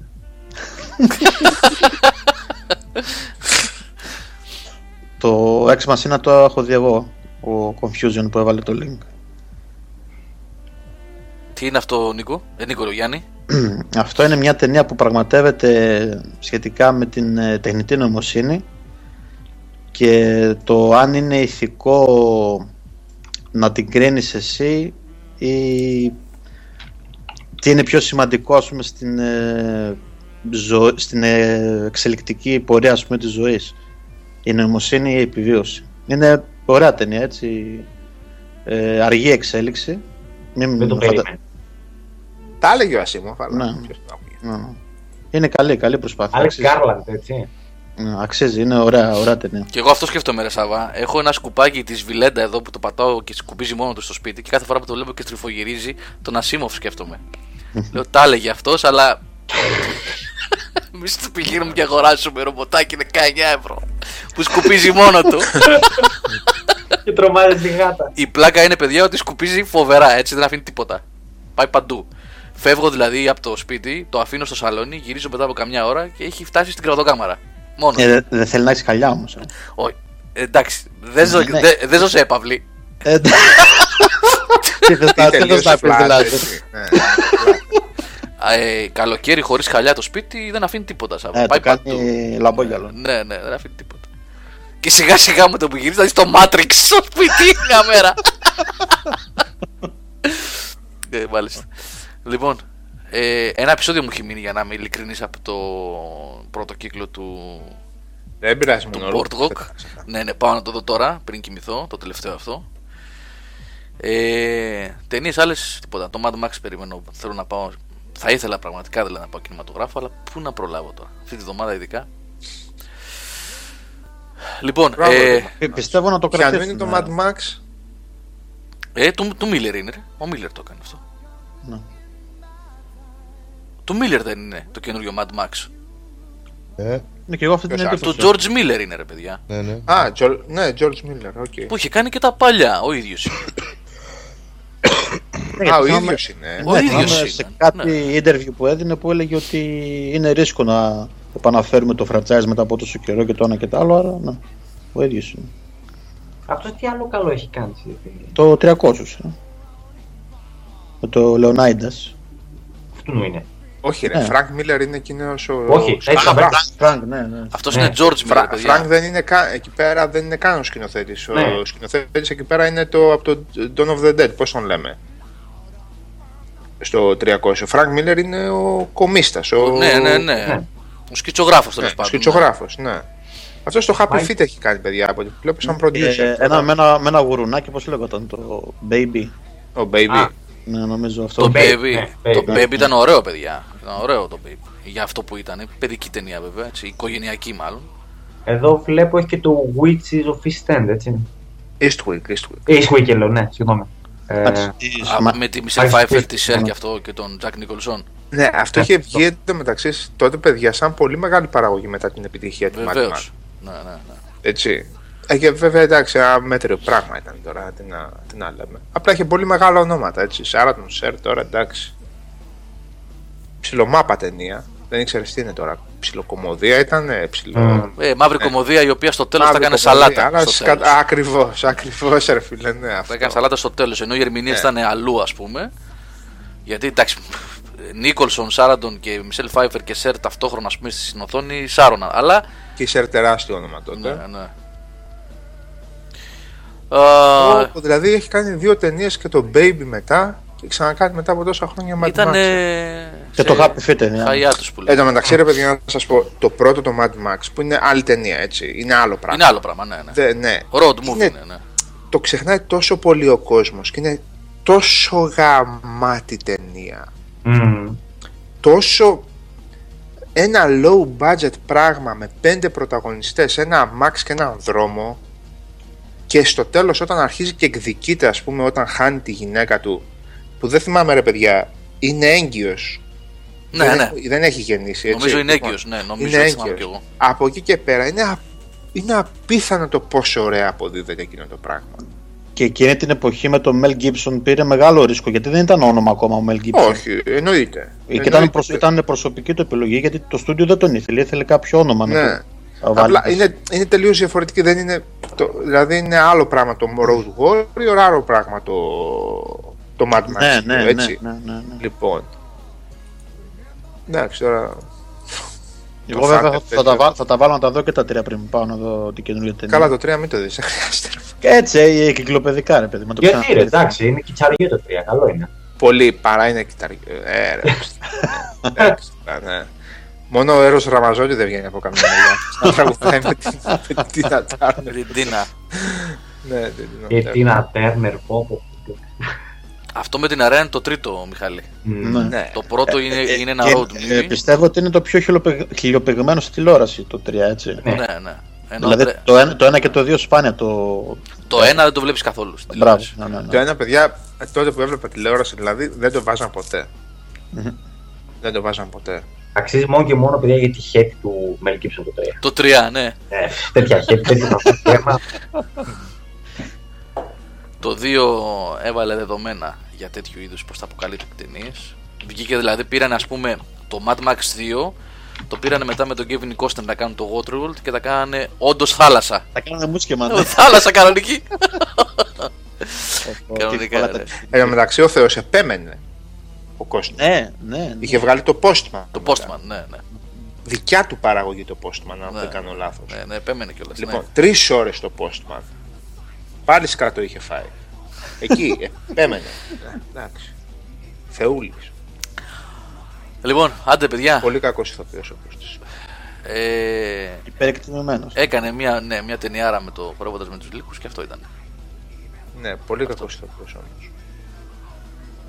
Ναι, δεν εννοώ τώρα σε συγκεκριμένες ταινίες. Συνολικά. Ναι, ρε είναι παιδί ο μου, Kevin σαν- Costner. Σαν πορεία, ναι, δεν δηλαδή. ερμηνεύει. Δεν ερμηνεύει. ναι, Σαν τον ναι. Bruce Willis είναι ρε παιδί μου. Ναι, είναι ο Kevin Costner στις ταινίες. Αλλά ο Bruce Willis θα σου πετάξει και μια ατάκα, ρε φίλε. Αυτός δεν μπορεί να πετάξει κανένα ατάκα. Αυτό είναι ο Bruce Willis, έχει και την στο, πλάκα του. στο, σώζεται στο Dancing with the, with the Wolves μόνο και μόνο επειδή δεν μιλάει. Βλέπει τη φωτιά. Ε, ναι, Ναι. πέντε ατάκε λέμε σε όλη την ταινία. Δεν είναι. Αν θυμάστε δηλαδή, βγαίνει, βγαίνει, βλέπει το λίγο. Να, Άντε μετά οι Ινδιάνοι, άντε μετά οι τέτοιοι. Σώζει τους Ινδιάνους από αυτούς. Παντρεύεται και την πρόεδρο των Ηνωμένων Πολιτειών μετά το Battlestar Galactica, πώς τη λέμε. Πού στο Ε, Πώς τη λέμε Battlestar. εκείνη. Ε, Α, α, Α, τώρα ναι, κατάλαβα ναι, τι ναι, πες ρε. ρε φίλε, μας μπλόκαρες. Τρώμαξα Τώρα και εγώ, ναι, κατάλαβα τι ίδια είπες. πες, ναι. Ναι, ναι, ναι, ναι. ναι, ίδια. Όχι ότι μετά ο Ινδιάν εκλέγεται πρόεδρος Ε, Αυτό κατάλαβα, λέω και τι λέει τώρα; των Ηνωμένων Πολιτειών. του, της τέτοιας εννοώ. Καλά το Ωραία, αυτό μου bodyguard. έλεγε η Σάρα Πάλιν. Τη Σάρα Της Πάλιν, Κάταγκα. Ε, τη Σάρα Πάλιν του θύμιζε. Της Αλάσκα εκείνη η χαζή που είχε πάλι υποψηφιότητα. Κανονική υποψηφιότητα. πάγει είναι πιο μπαμπάτσικη. Πιο μπαμπάτσικη είναι εκείνη, έτσι. Ναι, ναι, ναι, κύριε, ναι, παρά είναι. Αν αφήσει τον κότσο. Ε, η Πάλιν ήταν σαν κάτι, σαν κάτι μοντέλα που ήταν σε κάτι βίντεο κλιπ από Motley Crue και από LA Guns και τέτοια. Ναι, το φορούσε με το ταγέρ και μετά άφηνε το, μυαλί, το, το μαλλί και έβγαζε το βυζόβαλο έτσι μετά απ' έξω έτσι. Και, και το, το το, τίναζε κάθε και πάλι ήθελε κατέβαζε, να... και το, κατέβαζε και το γυαλί το μειοπικό και σε κοιτούσε Και έτσι. κοιτούσε ξέρεις. πονηρά και δάγκωνε και τα χίλια. Κάτι, κάτι διαφημίσεις παγωτών ή κάτι ζύζι top. Τέτοια ήταν αυτά. Ναι, ναι, ναι, ναι, τέτοια είναι η Σάρα πάλι. Τέτοια είναι η ναι. Η Σάρα πάλι. Ασχέτως Δηλαδή, αν είναι πολύ κονσέρβα έτσι, δεν έχει σημασία. Δεν έχει σημασία, όχι. Ναι, Είναι όμως τρελή κονσέρβα. ε. είναι τρελή κονσέρβα. ναι, ναι. Α, Τι είναι αυτή η άνθρωποι. Είναι κάτι α- άπεχτη σε αυτά. Λοιπόν, πάμε, πάμε, πάμε, πάμε να δούμε το τελευταίο επεισόδιο Boardwalk. Ε, πρέπει να δούμε και το τελευταίο επεισόδιο Mad Men. Το Game of Thrones είδα το πέμπτο. Ο ύπνος ο ίδιος, γεια σας. Α, χάλια, πολύ χάλια. Δεν πάει καθόλου καλά η σειρά. Φέτος, παιδιά, μια τραγωδία μέχρι στιγμής. Δεν ξέρω αν συμφωνείτε ή τα παιδιά που ακούνε, αλλά αυτό που έχω δει εγώ μέχρι τώρα είναι. Παναγία βοήθεια. Λοιπόν, αύριο. Έτσι. Να σου πω, Έλα. εσύ είσαι τώρα, πρόσεξε να δεις σε τι στάδιο είσαι. Έχεις δει σχεδόν όλο το Mad Men, έτσι. Ε, ναι, είσαι και πιο μπροστά από μένα. Ξεκίνησες Boardwalk, θα κάνεις μετά το δωράκι στον εαυτό σου, θα δεις και το The Wire και στην επόμενη χρονιά του, του Game of Thrones θα δεις το πρώτο επεισόδιο και στα 30 λεπτά. Α τα διάρρη, τι κάνουμε και βλέπω. Ναι. ναι. Τώρα εδώ μιλάμε τώρα, δεν, δεν κοροϊδεύουμε. Δηλαδή, αν δεις Wire και μετά, μετά από αυτά τα τρία δηλαδή, δεν θα δεις εύκολα Game of Thrones, να το ξέρεις. Ναι. Θα σου κακοπέζει πολύ. Ναι. Θα, θα Παιδιά, σου ναι, ε, συμφωνώ, το πιστεύω, καταλαβαίνω αυτό που λοιπόν, λες. Ναι, εντάξει, εκτός αυτού όμως, εκτός αυτού, ε, είναι κατηφορική η πορεία της σειράς αυτής. Καλά, πέρα από αυτό, ναι. ναι. Είναι, Λες, δηλαδή. Δεν έχουν επεισοδική ροή; Πώς το το πω τώρα, αυτό δεν είναι δικιά μου ε, ε, Είναι πάρα πολλά τα μέτωπα τα ανοιχτά, δεν τα κλείνουν. Δεν τα κλείνουν. Εγώ διαφωνώ πάρα πολύ με αυτό που κάνουν. Δηλαδή είναι δύο λεπτά σε αυτόν. Φεύγουμε, πάμε δύο λεπτά στον ε, άλλον. γίνεται, Φεύγουμε, πάμε δύο λεπτά στον άλλον. Ε, δεν γίνεται ρε παιδιά. Δεν γίνεται. Μύθικα 2. Έτσι, Αλέκο, έτσι, μύθικα 2. Λοιπόν, πέρσι η Μιχάλη ναι, ήταν καλή όπως ήταν φέτος καλή και του ε, Walking Dead. Αλλά αυτές είναι έτσι, πώς λέγονται, κλάμψεις. Δεν... Τέλος πάντων, λοιπόν, ε, αύριο 6 ώρα σας περιμένουμε στο πλαίσιο, στο mall, έτσι είπαμε, για το Witcher 3 event. Από ό,τι έχω καταλάβει θα έχει πολύ κόσμο αύριο, θα γίνει χαμός. Και είπαμε, κονσολίτσα PS4 και ένα Witcher. Κάποιος θα φύγει δηλαδή με ένα PS4 και ένα Witcher στα χέρια. Άλλοι 10 με παιχνιδάκι. Και οι υπόλοιποι 100 θα πάρετε αναμνηστικά. 99. 99, ένα είναι για τον Πλωμαριτέλη. Λοιπόν, είναι ε, τη είδες της blues, είναι αυτή η γκριζά που έχω. Ε, θα είναι διάφορες, δεν θα είναι μόνο αυτές που είναι στη φωτογραφία. Είναι διάφορες. Ναι. ναι, ναι, είναι διάφορες. Λοιπόν. Θα προσπαθήσω κι εγώ μετά από ναι. 20 event game over, θα προσπαθήσω μία φορά να καβατζώσω κάτι. το, το, το, λέω όμως εδώ ανοιχτά για να, ξέρεις, για να προλιάνω το έδαφος, ρε παιδί μου. Έχω φροντίσει, λοιπόν. έχω ζητήσει για τη συντακτική ομάδα να έχει δικά της. Όχι, ξέρεις γιατί το λέω, γιατί ποτέ δεν έχω δεν πήγε ποτέ το μυαλό μου να πω ότι α, ξέρεις, εγώ είμαι εδώ παιδιά από το Game Over, φέρτε και να τσιπήσω κι εγώ κάτι. Ό,τι κληρωνόταν, κληρωνόταν για όλα αυτά τα παιδιά που ερχόταν και μας τιμούσαν και χαιρόμασταν. Αλλά δεν έχω πάρει ποτέ. Αλλά αν έχει διαφορετική από αυτή που έχω, μία θα προσπαθήσω να την πάρω. Θα έχεις, θα έχεις. Ε, και δεν θα λείψει από τις υπόλοιπες που είναι για το διαγωνισμό. Έτσι κι Όχι για διαγωνισμό. Ναι, εντάξει. Οι μπλούζες και τα μπρελόκ είναι μοίρασμα προτεραιότητα, έτσι παιδιά. Έτσι κι αλλιώς. Δεν θα γίνει κλήρωση. Η κλήρωση είναι για την κονσόλα και το. Για λοιπόν, το ναι. ναι. Αγώνας δρόμου, φίλε στην E3. Εντάξει στην κολονία λίγο καλύτερα, αν και φέτος στην κολονία δεν την βλέπω. Λοιπόν, λίγο καλύτερα στην κολονία, στην E3. Μάζευε μπλουζάκια. Λοιπόν, αν λέει, πήγαινε στην ψύχρα στο τέλος και λέγεται: Μπλουζάκι θα μας δώσεις. λοιπόν, να φύγεις με 7-8 μπλουζάκια, ρε αδερφέ.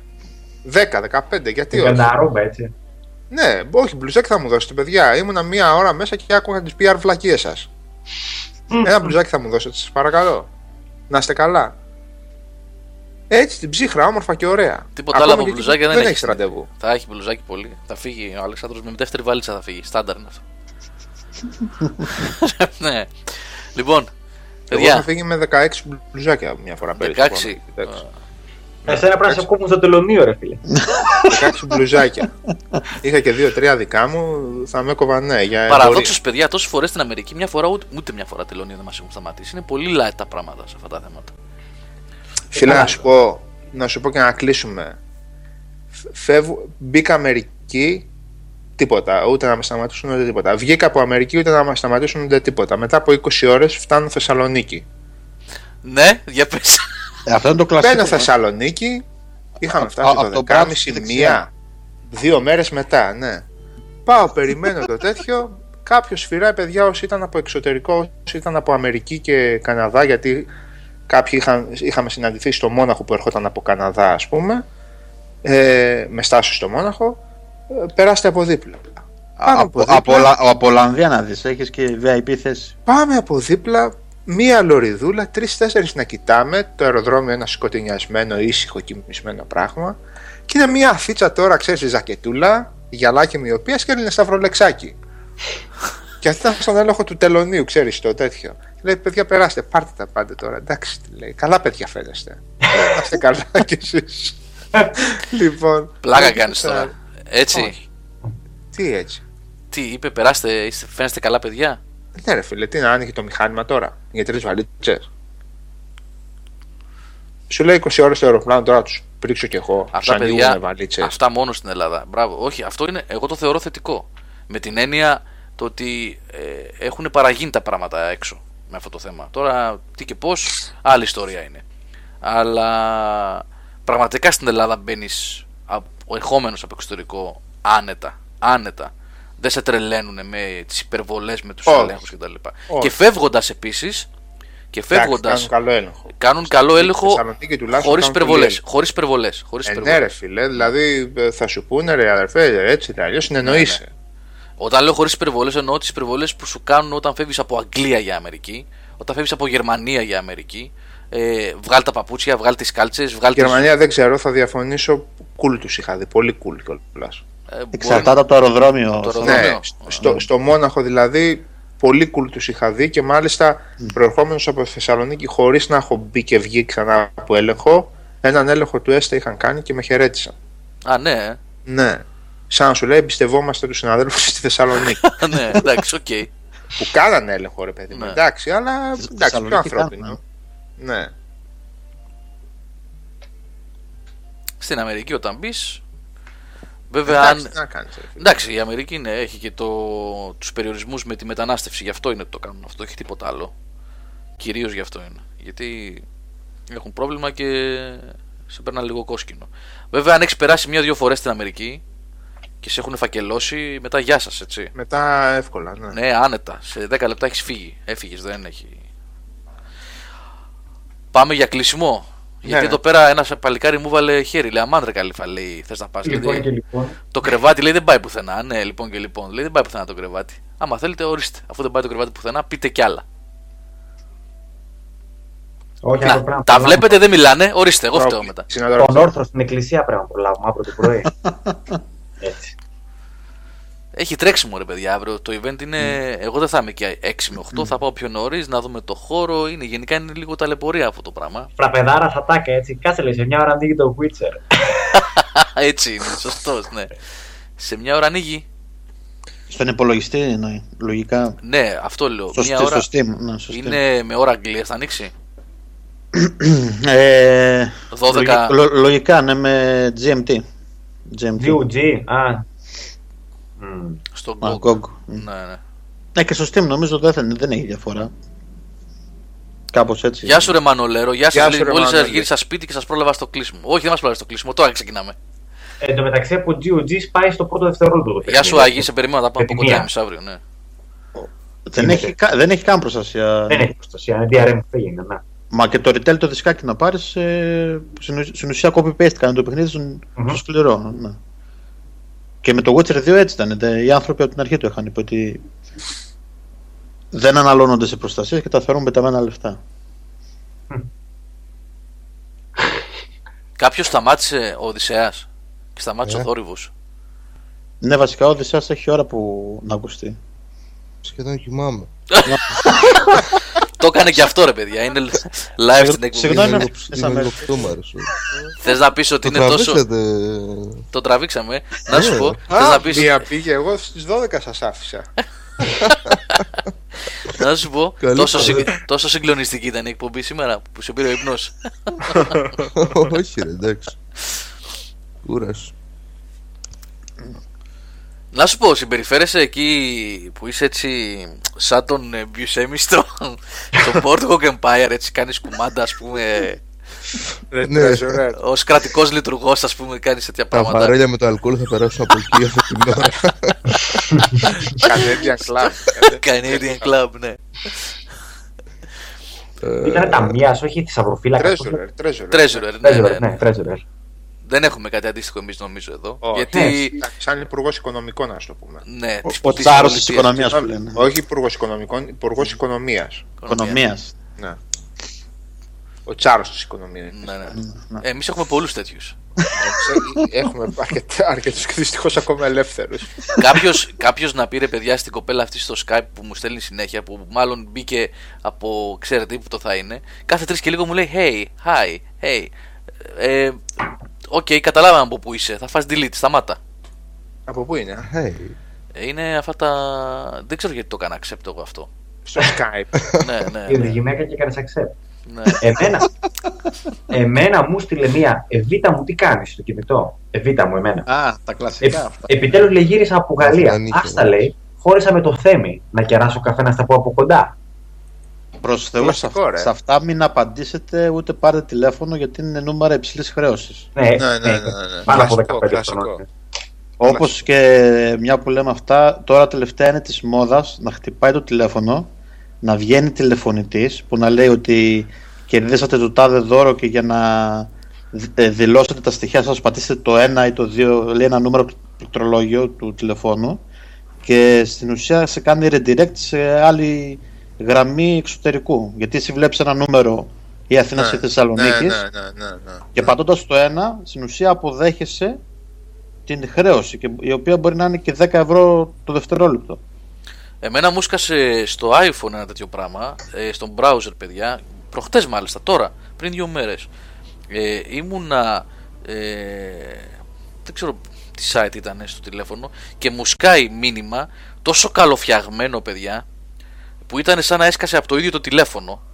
Που λέει και έλεγε η Apple ε, είσαι, ξέρω εγώ, ο χιλιοστός.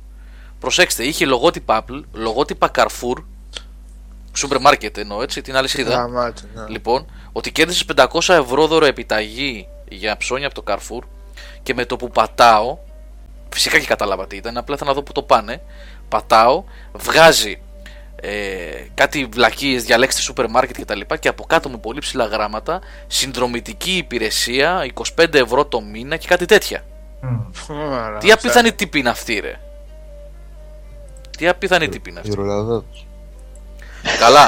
και αυτό που λέει ο Success Story 13 εδώ, το τι επικρατεί το τελευταίο διάστημα. Με, Α, spam- καλά, ναι, με αυτά- spam mail από τράπεζες, παιδιά. Ψεύτικα δηλαδή όμως. Ναι, Όχι. ναι. Σοβαρά έρχονται. Ω, Ναι, Ναι, ναι, χαμός. ναι, ναι, ναι. Χαμός, χαμός. χαμός. Άντε ρε. Χαμός. Τώρα για τα βάνια για τα κόκκινα είναι αυτό; Όχι, ρε.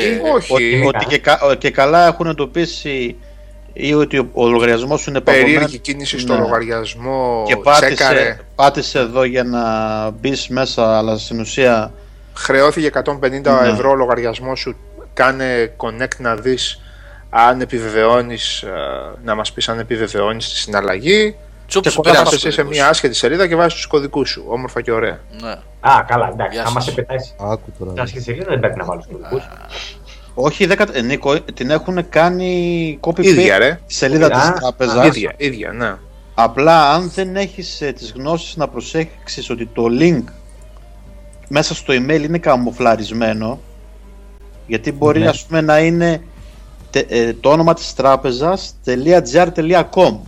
.gr.com Ναι, ναι, ναι, Δηλαδή καταλάβει. πρέπει να το προσέξεις γιατί κάποιος ε, που δεν είναι όχι εξειδικευμένος, δεν είναι εκπαιδευμένο το μάτι του ας πούμε, να βλέπει ότι όταν αφήνεις το ποντίκι πάνω από το hyperlink στο εμφανίζει κάπου Έτσι, έτσι, ναι, άσχετο. ναι, ναι. σε κάνει redirect σε ένα ε, σε μια εικονική σελίδα της τράπεζας όπου είναι πανομοιότυπη 100% Αλλά πάνω γράφει χιλιάδες καταλαβίσκα και δεν γράφει το πράσινο, το, την κλειδαριά, τη μικρούλα Μπράβο, και πράσινα ναι. γράμματα. Ναι, ναι, ναι. Αλφα Bank Piraeus αλλά επειδή Bank, εσύ βλέπεις δηλαδή. κάτι γνώριμο από Ξεκινάς και, να και, βάζεις. εκτιμένη ταχύτητα βάζεις τα στοιχεία σου Ναι, ναι, ναι, ναι. Έτσι. Θέλει πολύ προσοχή, παιδιά. θέλει πολύ προσοχή ναι. Επίσης, να προσέξετε, παιδιά, τώρα όσοι μας ακούτε, έχω δει τέτοιες διαφημίσεις που σας είπα προηγουμένως από το τηλέφωνο που μου σκάσε μέσα στο Game Over. Στις- Είναι Google Ads.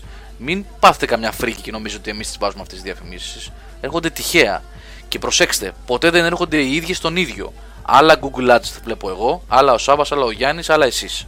Και Έτσι. αυτά εξαρτάται από το, Από το δικό που σας έχεις σερφάρει. ιστορικό, από το δικό Ακριβώς. σας ιστορικό. Λοιπόν. δηλαδή αν κάποιος ψάχνει ζαντολάστιχα θα βλέπει ζαντολάστιχα Α, Ακριβώς. έτσι αξιοποιούνται τα Google Ads μου. Ναι, δηλαδή, εγώ τώρα, τώρα τις προάλλες που ψάχνα κάτι για ένα ταξίδι, τώρα συνέχεια εδώ και ένα μήνα μου βγάζει για ταξίδια. Σε περίπτωση λοιπόν που σας έρθει, σας δείτε καμιά διαφήμιση Google Ad τέτοιου τύπου στο Game Over, στείλτε μου κατευθείαν το link γιατί τις κόβω εγώ αυτές από το manager. Mm-hmm. Τέτοιες ε, απαταιωνοσυνδρομητικές τέτοιες τις κόβουμε. Δεν θέλουμε να εμφανίζονται στο site. Οπότε, αν τυχόν και σας πέσει εσάς, ε, σας κάσει δηλαδή σε κάποιο παράθυρο, στείλτε ένα link ναι. να τις μπλοκάρω. Μπορείς να τις κάνεις και report στην ίδια την Google και να πεις ότι το τάδε είναι scam. Oh, πηγαίνω στο manager του Google Ads και. Ναι, το κάνεις instant ρε παιδί μου. Ναι, ναι, ναι, ότι και σαν χρήστης κάποιος μπορεί να το κάνει αυτό. Έχει ένα βελάκι πάνω κάθε διαφήμιση που μπορείς νομίζω να τη κάνεις report στην Google ότι η τάδε είναι επικίνδυνη. Ναι, ναι, ναι, ναι. Και το ελέγχουν αυτοί μετά. Ο Σάτσα το Watcher λέει ένα πολύ καλό. Αυτό τα κόβει όλα αυτά τα πράγματα. Το προγραμματάκι. Ναι, άμα όμως ε, δεν βλέπεις τις διαφημίσεις που έχουμε, δεν θα ζήσουμε κι εμείς. Ο... Ναι, ξέρω. Κατάλαβες, είναι και αυτό το πρόβλημα. Είναι και αυτό. Δεν δίνει ούτε feedback πίσω η διαφήμιση ούτε τίποτα. Έτσι. Τίποτα, τίποτα. OK, okay, καταλαβαίνω ας πούμε το. Ότι για το game over, ρε παιδιά, αφήστε το ανοιχτό, ας πούμε. Mm-hmm. Και για αγαπημένες σας έλιγε. Για δύο-τρει, ας πούμε, που ξέρετε ότι στηρίζονται σε αυτό το πράγμα, στο πόσες εμφανίσεις έχει κτλ. Εντάξει, τώρα γενικώς έχετε. Εγώ το έχω παντού ενεργοποιημένο εκτός από τρία site. Έτσι. Ναι, και γενικά όταν το, όταν το site, τώρα μην, μιλα, μην μιλήσουμε και θεωρηθεί ας πούμε έτσι έμεση διαφήμιση, αλλά γενικά όταν το site σέβεται και είναι όμορφα τοποθετημένες οι διαφημίσεις, δηλαδή δεν σε εμποδίζουν να κάνεις τη δουλειά που, που έχεις μπει στο site. Καλό είναι γιατί έτσι υποστηρίζεται το site, ε, το οποιοδήποτε site, έτσι, επισκέπτεται. Ναι, πληρεί αυτά που του ζητάνε οι διαφημιστές, ας πούμε. Αυτό, Ακριβώς, ναι. αυτό το πράγμα. Εγώ για τρία site, παιδιά, το έχω ανοιχτό. Το έχω για το Game Over, για το Press Project και για το, και για το κόκκινο. Που σου λένε, ρε παιδί μου, ότι που παίρνουν και λίγες διαφημίσεις. Δηλαδή, ο άλλος δεν έχει πάρει από τράπεζα και από τέτοια διαφήμιση, γιατί όλα τα άρθρα είναι εναντίον του τράπεζα. Δεν, δεν, δεν μπορεί να πάρει τίποτα. Ας πούμε, έχει πέντε διαφημίσεις ο άνθρωπος από στάνταρ, από στάνταρ εταιρείες. Ένα κόψω και το ad εγώ εκεί πέρα. Πάμε για κλείσιμο, παιδιά. Τρεις ώρες εκπομπή σήμερα. Ακριβώς τρεις ώρες. Ακριβώς. Εντάξει, OK. Okay. Ωραίο ήταν. Μια χαρά πέρασαμε. Καλά. Κλείνουμε. Τα λέμε αύριο απογευματάκι με πολλούς από εσάς από ό,τι έχω καταλάβει. Άγιοι, σε περιμένω, ε. Είδα που το έγραψες κιόλας. Καλά να περάσετε αύριο Αθήνα. Ωραία. Και μετά Σάββατο το απόγευμα Θεσσαλονίκη. Σάββατο, ναι. ναι, ναι. Θα γίνει εκεί άλλος χαμός. Λοιπόν, παιδιά, ευχαριστούμε πάρα πολύ για την παρέα για μια ακόμα βραδιά και τόσο αργά κιόλας σήμερα. Έτσι. Ε, τα λέμε με πολλούς από εσάς αύριο απογευματάκι στο πλαίσιο, στο μολ και μετά το Σάββατο Θεσσαλονίκη. Φιλιά από μένα, καλό βράδυ. Bye. Καλή. Καλό βράδυ. Καλό, καλό βράδυ, παιδιά. Καλά να περάσετε αύριο όσοι πάτε στο Καλά να περάσετε, παιδιά. Και καλή τύχη και καλή επιτυχία στο μικρές τύχη τηλεφώνα, παιδιά.